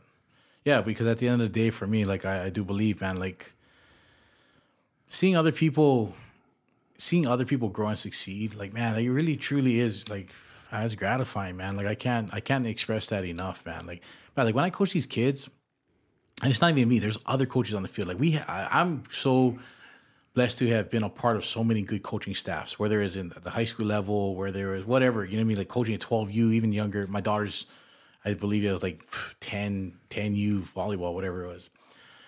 But to see these kids like perform, get better from like their first game to the end of the season or from one game one to game two, like man, like it's such a gratifying thing, man. You mm-hmm. know what I mean? Or like even like watching like people just like become confident, right? Like in just like being able to talk with somebody, they grow their, they grow their confidence, and you can just see just this different light upon them. Where mm-hmm. they just like this different aura, like right? Yeah. Like those are the things that for me, I'm like, man, like feels good, man. Yeah. It's not because it's like, oh, because of me. It's just like, man, it just feels good. You know what I mean? Like, wouldn't you want to just see people be better? Yeah. You know what I mean? You know what I'm saying? Like, yeah. and I think that's a driving force that, like, just not that I look for that. I just, I just get gratified off of those Yeah. things. You know what I'm saying? Yeah, no, that is like like we and this is why this is why the the the things that we're doing is always going to be uh, like we're always looking to be more of a blessing to other people than they are to us and you're doing that with the kids and it's gratifying to see other people win. I think people see life as a zero sum game like like either I win or or somebody else wins, but we can't both win. And what you're saying is like, man, I'm gonna give my time, my energy, everything I got for these kids so that they can win, so that their families can win, so that they can impact other people and other people can win. And so it's, it's always like I think our heart is that we want to make sure that everybody eats, everybody wins, you know? And that's the thing. I've heard this before, right? Like, like you said, it's either all or nothing. I believe that we all can eat. Like, mm-hmm. there's a piece of pie for everybody. Yeah. The thing that differentiates other people is the work that they put in, the time that sacrifice, right? Mm-hmm. You know what I mean? Mm-hmm. Like, Yeah. everybody sacrifice. Everybody's definition of sacrifice is different. Yeah. How much they're willing to sacrifice is different as Yeah, well. 100%. So I think like in those things, got they it's taken into consideration. But at the end of the day, there's room for all of us, and that's why I don't believe like I don't believe when people, you know, like I do understand that people make people, you know, go through certain things so that they can learn for themselves. I understand that, but for me, even when I started driving crane, there was guys that like old timers that taught me so much, like mm-hmm. from like the littlest things of like we call it catching a swing or how to go, you know, like things to look for, all these little target marks when you're driving a crane or the feel of certain things.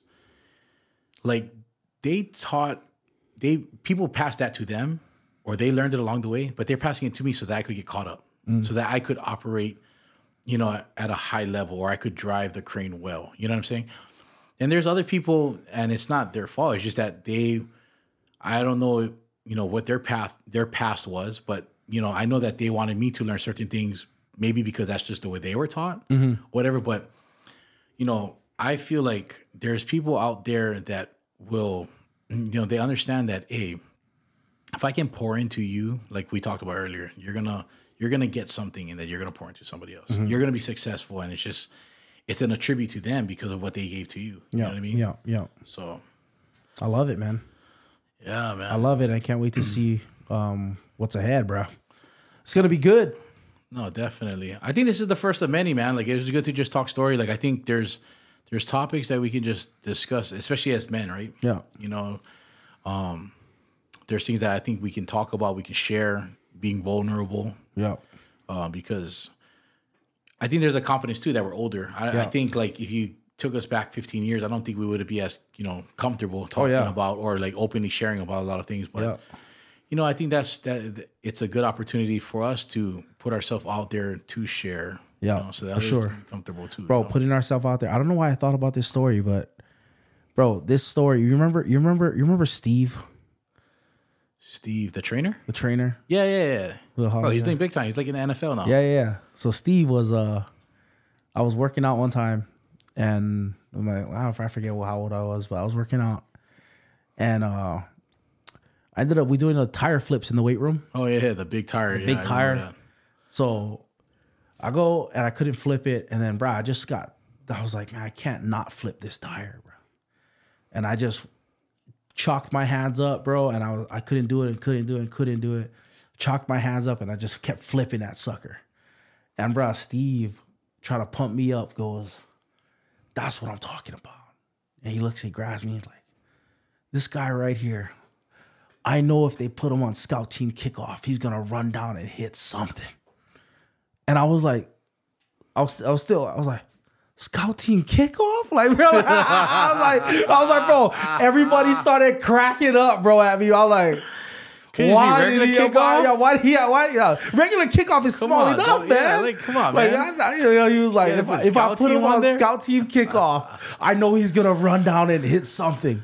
You turned to him like, damn, for real, homie. No, that so that day we go out. This when Kealoha, uh, Daniel Libre, them are on the team. Yeah. And so we go out to condition in the summer, and Steve goes, "You've earned the right to run with the with with with the skills today." bro, as if it was some sort of pride. Bro, I was getting lapped, bro. It was crazy, dude. I was like, I was just dying, bro. Those dudes can run. bro, I was like, bro, I was just dying, dude. Those dudes. Those Oh, dudes bro. Yeah, I was like, I don't know if Steve is like really like I, I felt like he was genuinely for me, but but I also feel like he's genuinely making fun of me right now. Let me question your motives, homie. bro, yeah, I was like, Steve, I don't know, man. Like I was like, I thought you was for me, bro, man. I saw him the know. next day, like, bro, I don't know if that was the right idea, bro. Wow, that's hilarious. man. Yeah, I remember that guy. That's hilarious. We gotta hear. I want to hear you get some, uh, uh, get some other football players on here and talk about it. I feel like people would love to hear that. You know what? Yeah, What was that like, bro? I think that'd be a goal, man, to get some some past some past players, teammates, bro because that would have been it would have been interesting to hear i think everybody remembers that time fondly in hawaii Oh man, they remember you guys you guys um years like fondly yeah. And there's a lot of guys that's doing well, man. Like I mean, Kurt Milne, Ikaika Alama-Francis. i just saw know, him bro Dude, owning. You yeah know, chick-fil-a I, I think they're opening up their second Chick Fil A Yeah, location. bro. I mean, there's a lot of you know like guys that you Thought know, that guy's unreal bro the hospitality though at chick-fil-a you, ever, Oh, you, ever, yeah. you ever been there bro Ikaika Alama-Francis saw I saw him make a little girl a little a little they their her order was got wrong her mom's order and Ikaika uh, went and made a, a, a cone for her bro just passed out made her day bro That's like the man that right there. It goes back to like when you're a star player, Yeah. signing that one autograph. yeah even though that's the hundredth autograph you probably, but you took the time to sign that autograph. That those are like the moments. You know what I mean? Mm-hmm, because mm-hmm. you impact. He giving a cone to a girl made her day. Made her day. She'll bro. always remember. I saw how happy she was. Exactly. Bro. She's always gonna remember. Like I guarantee, she always will pass by or think of Chick Fil A and be like, "Oh, I remember when that uncle or that Yeah. guy made me." You know, not think because they messed up my mom's order. Like, oh, he gave me a free ice cream cone. Yeah. Like some, th- those are the little things in life that make that imprint on someone's heart. Yeah, for and sure. their memory bank, and they will always be with them. Bro, I saw that and went, bro, I got to make the drive out to Chick fil A more to support, bro. Yeah, you want to support because Yeah. if those guys are doing things like that, like I want to support them. Yep. I want to support that guy. Yeah, so supporting people that stand for something good. Yeah. You know what I mean? That's I mean that should be all of our goals in just life in general. Yeah. Like you're doing something well, if you're doing something good, you have, you know, you're standing on good character, Yeah. principles of your business. Those are the things and the people that we want to support. You Yeah. know? And that's the people I support, you know. I, I got a question though. Uh, Sorry, I know we was about to wrap up, but like, you ever been burned in business? oh yeah, for sure. What is that like? I think you have to just learn. I've been burned a lot in business. I think a lot of times my generosity or my easygoing, like, because I'm not a confrontational person. Mm-hmm. Person, you know what I mean? Like, I don't like confrontation. Like, that's just never been my style. So I think you know, there's been times in the past where you know people take advantage of that. You know, because knowing that, no, I'm not. I'm, I'm like, because of I avoid confrontation, right? I just, mm-hmm. for me, I feel like there's I don't know, I just rather just wash my hands clean with something and just move on. You know, if somebody shows their true character or they show their true colors to me, for me it's like, oh, they did me the favor, you know? Um, you know, so I've been burned in business before and like I said, I just I just rather just carry on. Um, that's diff being burned in business is different from things just not working out you know, maybe between business partners. Yeah, there's a yeah, difference. You yeah. know what I mean? Because I feel like there's times when people they set things up, you know, for their greater gain, or they do things so that they, you know, it is better for them compared to just meaning like maybe the relationship or the work style is not, you know, doesn't work between you and a partner, or you're, you know, like, you know what I mean? Mm-hmm. Yeah. There's a difference. I think that people get that mixed up. where where where, the, where another person trying to take advantage of you. Yeah. not necessarily that, but sometimes there are seasons, and hey, this this just not going to work out for both of us. That's very different. Yeah. Then that's a very different thing to deal with than like actually getting burned, actually getting like somebody trying to take advantage of you. Yep. Um yeah, yeah, yeah. No. So I, I and, and you're not jaded at all. No, I, I just I, I feel like because then you you're you're harboring you're harboring because I, I believe in energy, right? So I feel like when you harbor negative energy, like when you're upset with somebody or you're upset at a situation, the longer you stay upset, or you're gonna stay in that frame of mind, or you're gonna stay in that frame of energy, right? So for me, it's like the faster like I don't know, maybe people may say that it's an avoidance thing or whatever, but for me, it's just like, nah, like, hey, just pick up and move on. You know what I mean? Like, I Yeah. feel like that was, you know, that's something. I think uh, a good lesson that taught me that was my divorce, because, um, I mean, this is a whole nother story that I mean, this maybe we'll talk about this another time, but like even like the fact of like, as men, we operate as alpha males. So like when the picture of you know my ex-wife's boyfriend came into the picture, for me, it's like I just had such negative energy for him. But I shared this yesterday. And this this was a maturing Like energy, part- you're talking about like attitude and my attitude. Like as soon as I, yeah, my. Yeah, yeah. Like as soon as I hear his name or I just see him, Yeah. like man, I'm just upset. I'm like f this guy. You know what I mean? Like, fuck yeah. this guy. Like it just I'm just negative, right? yeah. And um, what made me grow up was so, um, I, I would guess he's a person that I do business with now. Uh, when I we I guess I, my print shop uh, I share a space with my print shop, right? Yeah. So this person one day was just talking story with me, and um, he wanted to get to know me. And basically, he's asking me questions, and I felt at the time like I was going to tell him like, ah, you know, I think, I think the question that you are asking a little bit personal.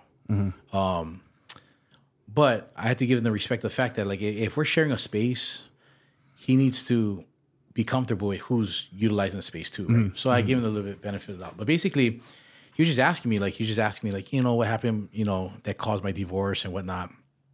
But then it's crazy because a lot of good things were already coming in, like were already playing out in my life already. right? So this conversation didn't happen too long ago. Yeah. But ba- but um, at this time, there was an incident that happened between my ex-wife's boyfriend and I, and it was just from that point, just had me in this bad space. So every time I thought about, it, I was like, man, f this guy, whatever. Um, but I had a dream one night, and the dream was just like we were just good. Like I, I can't remember the specifics of the dream, but I did have a dream that we were just kind of good. So basically, I'm in the shop with this guy, and then he just like one of those. All of a sudden, he's just like, like, like Rock. Like he just stops everything. He's just like, "Hey, Rock, what about if you're just good with him? Like, what about if you guys were just friends? I mean, he has, maybe you guys don't have to be best friends, but what if you guys are just good?" And I felt like that was kind of like a God moment too, because I was like, "Man, you know what? I um, kind of had a dream about this like a couple weeks ago, but you touching upon it, um, you know, I, I know there's a reason for it." next day my son had a game a football game. My, my oldest one had a football game and we're in the same space and i basically i basically he passed me and i just told him hey, you know bro like, let me talk to you on the side. And i just i just i, I told him my, my feelings about certain things. And i just told him i said you know at the end of the day i don't know what i'm trying to say but i do want to let you know that i appreciate you um, because at the end of the day he doesn't hurt my kids. He doesn't he feeds them. He picks them up when i can't pick them up. He takes care of them. So at the end of the day what am i complaining about? You know what i mean? My kids are well taken care of. But because we get so and like i said people will probably hear me saying this and be like man rocky's soft. Like that's you know what i mean? Or mm-hmm. whatever. But for me like i'm openly saying that what am i complaining about? My kids are well taken care of in reality my kids have an extra person loving upon them taking care of them should i not be grateful for that so those that was a situation where it made me grow up. It made me mature. It made me, you know, like because a lot of other people would be like, no, like f that guy. You know what I mean? Like he's just that guy. No, life mm-hmm. goes on. So I think the reason why I got on this subject is because you talked about like the you know harboring feelings. Mm-hmm. That lesson or those lessons in life of my divorce or the you know lessons that I've gone through because of my mm-hmm. divorce has taught me about picking up and just moving on with other things in life Yeah. because I was able to move on. Like, you know, like I said, my ex wife and I, we have a great relationship. You know, her boyfriend and I, you know, we're not best friends, but we have a, you know, very respectful and I and I do, you know, I do admire him in a different light. I, I can't even believe I'm saying like stuff like that, but that's the truth. Like I admire him in a sense where there's a respect of my kids have never said anything bad about him. Of course, you know what I mean? Like you know, like being young kids, you know, mom and dad is mom and dad, but like at the end of the day, like I have to look at at it from a standpoint. I think this is where I really looked at myself, like understanding, like man, I really grew because I I don't think I could ever acknowledge that before. Well, I think it's forgiveness. Yeah. Yeah, It's um, what is it? The, like when you talk about the only way to forgive somebody that's done that done wrong to you in any way, no matter what, the only way to forgive them is to recognize first that how much you've been forgiven. Oh yeah, Right? Like you were, we've been forgiven so much for the wrong things that we've done, and we sin against God every single day. And it's like that that story that Jesus tells, and he says like you know like he had this uh, guy owed the master like ten million dollars, and Oh, I remember. and, yeah, right he owes owes him all this money, and the master goes, "Hey man, you're forgiven." And then he goes to the guy that owes him ten dollars, and he tells him like, yeah. "Give me that now, Oh, I'm gonna yeah, throw you in jail." And the master finds him like, "Man, you ungrateful servant, right?" I Like, spared you, man. yeah, I spared you. And, and the way that we show our gratefulness to God is by forgiving. Like you think about the Lord's Prayer, right? And it says, uh, um, forgive us, um, um, forgive us our trespasses as we forgive those who trespass against us. Meaning to, to the extent, to the extent that we forgive those who trespass against us, forgive us. And it's like, man, if you've been forgiven, he, who- Jesus says, he who forgives much, who has been, he who has been forgiven much, forgives much. Well, even like First Corinthians thirteen, right? I believe talks of the definition of love. I mean, I, Yep, I it does. Yep. First Corinthians. We preaching on that on Sunday. Yeah, but it talks about no record of wrongdoing. No, yeah, no record. of Everybody thinks that. So I didn't know this until later on. Until I started, like I said, digging into my Bible. Yeah. You know what I mean? Like you know, really understanding or learning about the word was that doesn't talk about romantic love. That's just love in general. love in general. What real love is. Yeah, because everybody thinks that like, oh, this is because it's it's recited at weddings or you know all these things. Mm-hmm. But no, it like it keeps no record of wrongdoing. Yeah. Yeah. So like I think like when you go through a divorce process, right, or you go through like this heartbreak, you're literally like writing everything that you did good, but everything that they didn't appreciate or they did wrong towards you. You know what I mean? Yeah. And those are and it just teaches you like, man, like there's no record of wrongdoing. And I think like, you know, those are the things that in time it heals. Time helps heal things. Yeah.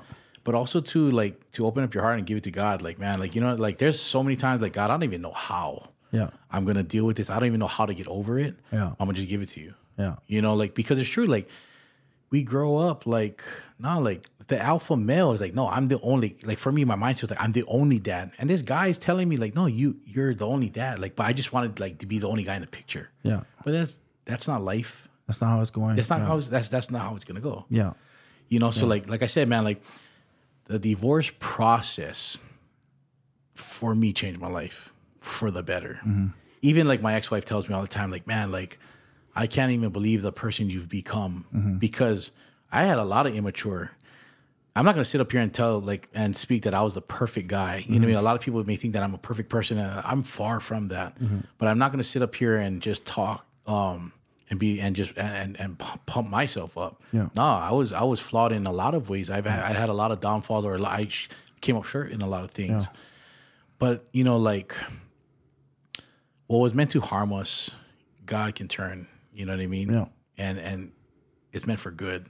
The good that I look at is that I matured as an individual. Oh yeah. I look at the littlest things that have the most grateful heart Yeah. for it. You know what I mean? And the things that I thought that could never happen, or like could you know, relationships, you know, the way we interact. Sometimes I sit with my ex-wife, you know, at things for our kids stuff. Like we're sitting there, we do. People would never know. There's no awkwardness. There's no stuff. It's just mm-hmm. like for me, it's just like there's just a different. There, I'm at such a good place in life. There's such a peace that goes beyond understanding. Really, Yeah, Like, yeah, I really can't yeah. explain it. Like there's Yeah. just a peace that I have that I'm just good, man. Yeah. Yeah.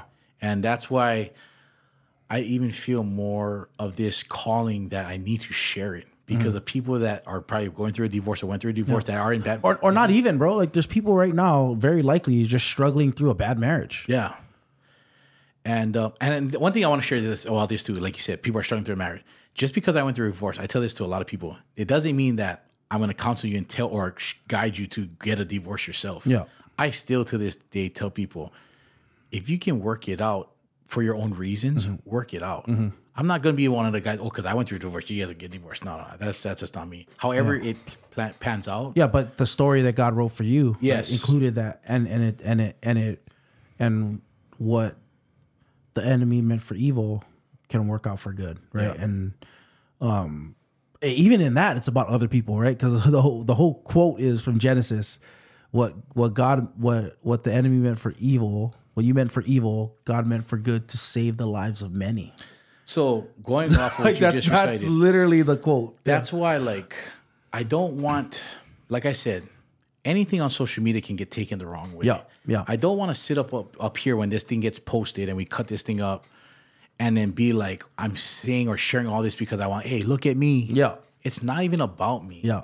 What I'm trying to say is that I grew up and I matured in a lot of different ways, Mm-hmm. and I and because I was able to mature, I received this peace now in life. Mm-hmm. Because if not, I would continue. You know, just just thinking of a person's name and just gets you upset. or Yeah, bring you yeah. to a bad place. Yeah, for sure. That's the energy that you hold, and I had to learn how to let things go. Mm-hmm. I had to just learn let bygones be bygones. I had to learn to accept like, like the cards that are dealt is the cards that are dealt. You know how you play the hand is different. You know what I mean? Mm-hmm. Yeah. So, you know, that and that's why I feel so strongly like, man, like I went through it for a reason. I don't believe God like was like, nah, I'm gonna put you through a divorce, but I'm gonna allow things to happen. Yeah. But I also know that you're going to utilize what you went through for good. Mm-hmm. And that's why I have this strong passion, man, to to share it. Yeah.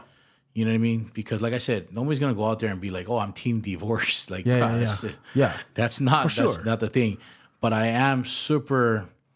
But you, but you are team. Those whom he foreknew, he also predestined to be conformed to the image of Son, right? That that he, he calls people, and he he eventually like the, those whom he called, he predestined, right? And and like he he he does all these things so that they could be glorified. Yeah. Like he like meaning like every part of your story is meant for your good and for God's glory. Mm. And so there's nothing that happens like if you believe that nothing in your life happens that that that that doesn't have a purpose behind it. If you believe in a if you don't believe in God then I'm sure hey whatever ha- the universe does, the universe does. Yeah. But if you do believe in God and you do believe that he's good and you do believe that he created everything, you do believe that he's in control, then that means that whatever happens to you is to work out for your good Yeah. and it's gonna work out for his glory, and that frees you. Like you said, like you're talking about, like, bro, you're free from the burden of the what ifs. You're free Yeah. from the burden of the should have did this or should have did that. There's a lot of things you could have done. Yeah. But you're here now. Yep. Right? You gotta stand ten toes down where you're at right now. Mm-hmm. And and trust that God's gonna be good now and that God's been good to you and is good to you. And whatever mistakes you you made or whatever things led to that difficulty in your life, like bro, you can sh- you can you can look at those, learn from them, move on, and make a bigger impact later, Yeah. like or make a bigger impact now. Or I mean, know? e- even looking at it from this standpoint too, like you know, when it's my time to get into the next relationship, right? Yeah, I definitely know that I'm going to be the in the areas that I struggled with before, or you know, where I didn't really, where I wasn't where I needed to be. Mm-hmm. Of course, trust me. I know the things that I can be better at. You know what I mm-hmm. mean? Or you know, I can be better at leading in certain things. But that's why I say, man, like when it's, it's not it's not a loss if you learn from it, man. Yeah. I, I continue to say that all the time. Like if you really learn from it, you know what I mean? It's it's, it's not a loss, man. Yeah, yeah, yeah. learning Yeah. experience. man, and that's good too because I think I think that like even like just in, in marriages in general, relationships in general, like I think like the, the all the things that we've been talking about is a lot of the issues will be solved. I'm talking I'm talking to myself even like a lot of the issues like you're always gonna have issues. You're always gonna have things you got to deal with because two sinners getting together. But a lot of the issues would be solved. Like it's the opposite of the the self love self love kind of advice that sometimes we get from the world. But a lot of the issues would be solved if you um looked out for the other person and saw yourself like committed to fulfilling my role, my responsibility, who I am. Like I'm called as a husband to love my wife as Christ loved the church and laid himself down for her. Whether she's whether she holds up her end of the deal or not. You know, and the same way for her. She's called to, to fulfill her her duties no matter if I handle my my end of the deal or not. And the only way you get there to be looking outside yourself.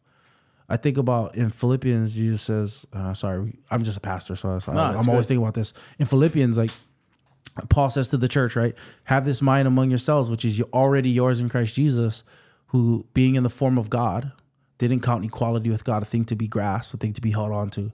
But he empties himself by taking the form of a servant, right? And he takes on form of a servant in the likeness of flesh, um, is obedient even to the point of death, right? Death on the cross. And so you look at that and you go like, okay, Jesus was in the form of God. That means that if anybody had a right to be served, it was him.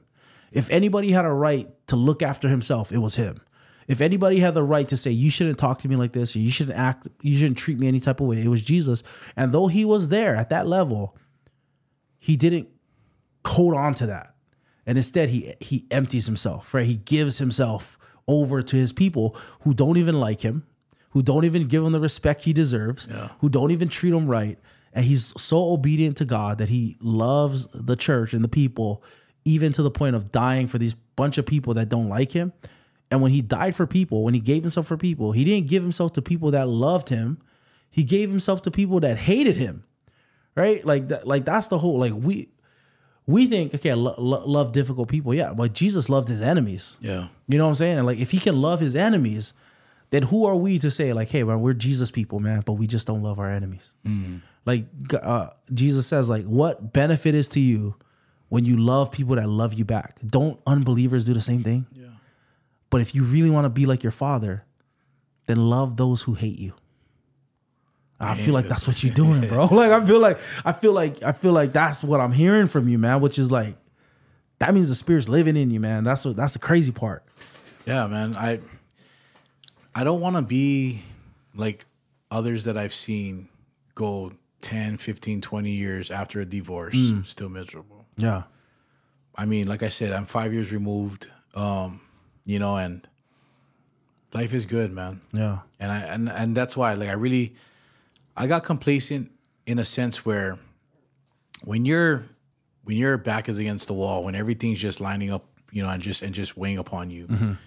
you know, you you you pray all the time. you don't miss church, you don't stuff. I can admit that you know when things got easier and I wasn't hard pressed, did I pray as much? No. Mm-hmm. You know, did I did I you know go to church as often as I should have? No, I didn't.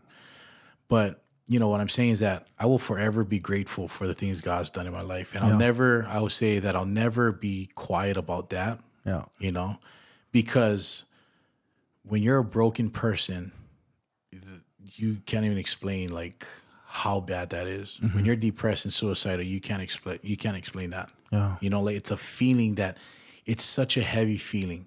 You're literally like just breaking down, crying at the most awkward times. Mm-hmm. It just hits you and you just stuff like when people say you can't move, you physically can't move. Yeah. You know, because you're just you're just so out of it, you know? Like people can tell something's wrong with you. You know, you just look different. And um, and that's why I say, man, like for me, it's like this peace that I have over life now, you know, like I said, I admit, do I pray as much as I should? No. Do I go to church as much as eh, does it sound hypocritical? Yeah, it probably does. But I'll never not give God the thanks because it it truly was him. And did it go my way? No, there there was times that I would go through court proceedings or court, you know, you know, hearings and get the answer that was totally opposite of what we were praying for. Mm-hmm. You know, I shared this yesterday at the at you know that I was sharing with the young man was that there was times that I sit in the middle of a circle and, and the the whole prayer team is praying for me. They're they're they're speaking in tongues and their stuff. They're speaking against you know all these things that could possibly happen, and then I go to court the next day and the worst thing that could happen happened. Mm-hmm. How do you explain that? But then later on, like everything works out Yeah. and it's just good. Like Yeah. You, you you know you know what it is, man. It's the I the the the the thing about prayer that sometimes we don't talk about is that God is actually a good father, right?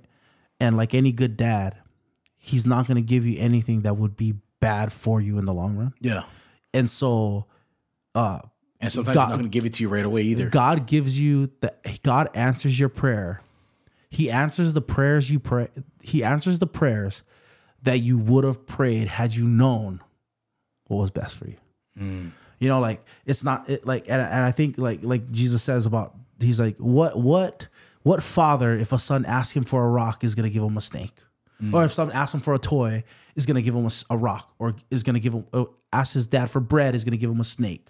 Like no, and he and he says, if you who are evil know how to give good good give good gifts to your children, then then what about your father in heaven? Like, isn't he going to give you better gifts?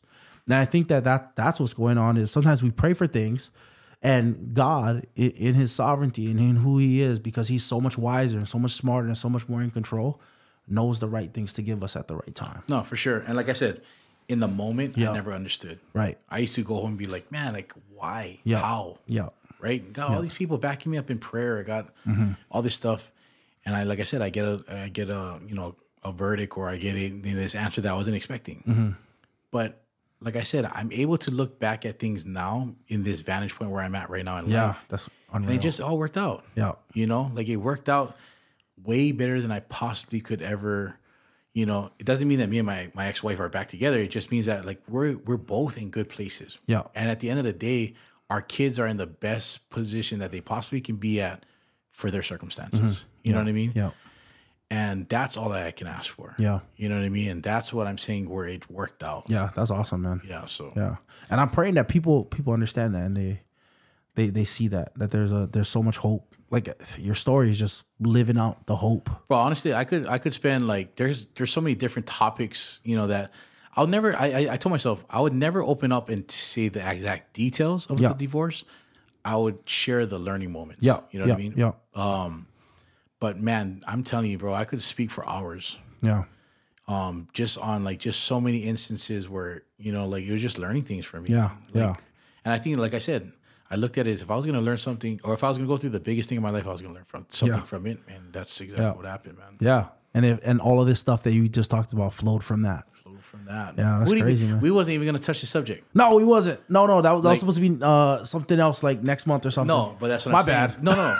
but I felt like it was fitting. Yeah, You know what I mean? Like I knew that what we wanted to, you know, we want to talk story, yeah, but I felt like, you know what, like I think it was it was the right timing, Yeah. and like it just really flowed right. Yeah. You know, bro. And you know what? That's another one last like encouragement too. Is like, bro, if you're going through stuff, find somebody to talk to, bro. I don't care if village, it's a counselor. I don't care if it's like a good friend. Hit Rocky up. hey, no, hey, you know what? I've gotten DMs through Instagram or Facebook Yeah, on people that I don't even know. yeah, They're just like, hey, I've heard. I don't know what you went through, right. But I I see your message because I, I I do try and drop some motivational stuff on top of my you know my social media. Yeah, and they'll tell me what they're going through. I don't know them, but I, I also know, I also know the impact that, you know, it had on me when somebody was there for me. right. So I, like, I'll just tell them straight up, like, hey, you know, like, or I'll reach out if I. There's a couple of times I've seen people just post like just emotionally vomit on social media.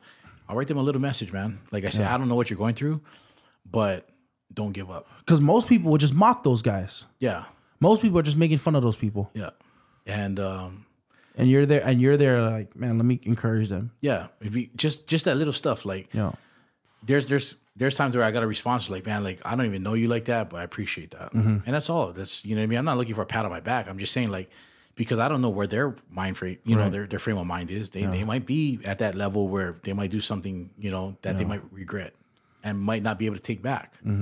So if you can just spawn a little encouragement, like, hey, just, just one more day, yeah, you know what I mean, and that's good. You know, it's amazing, bro. love you, my brother. Love you too, man. Appreciate you. I appreciate you. Yeah, I can't wait. I can't wait to see uh, more stuff, man. yeah, for sure. Yep. Love you, brother. Love you too, man.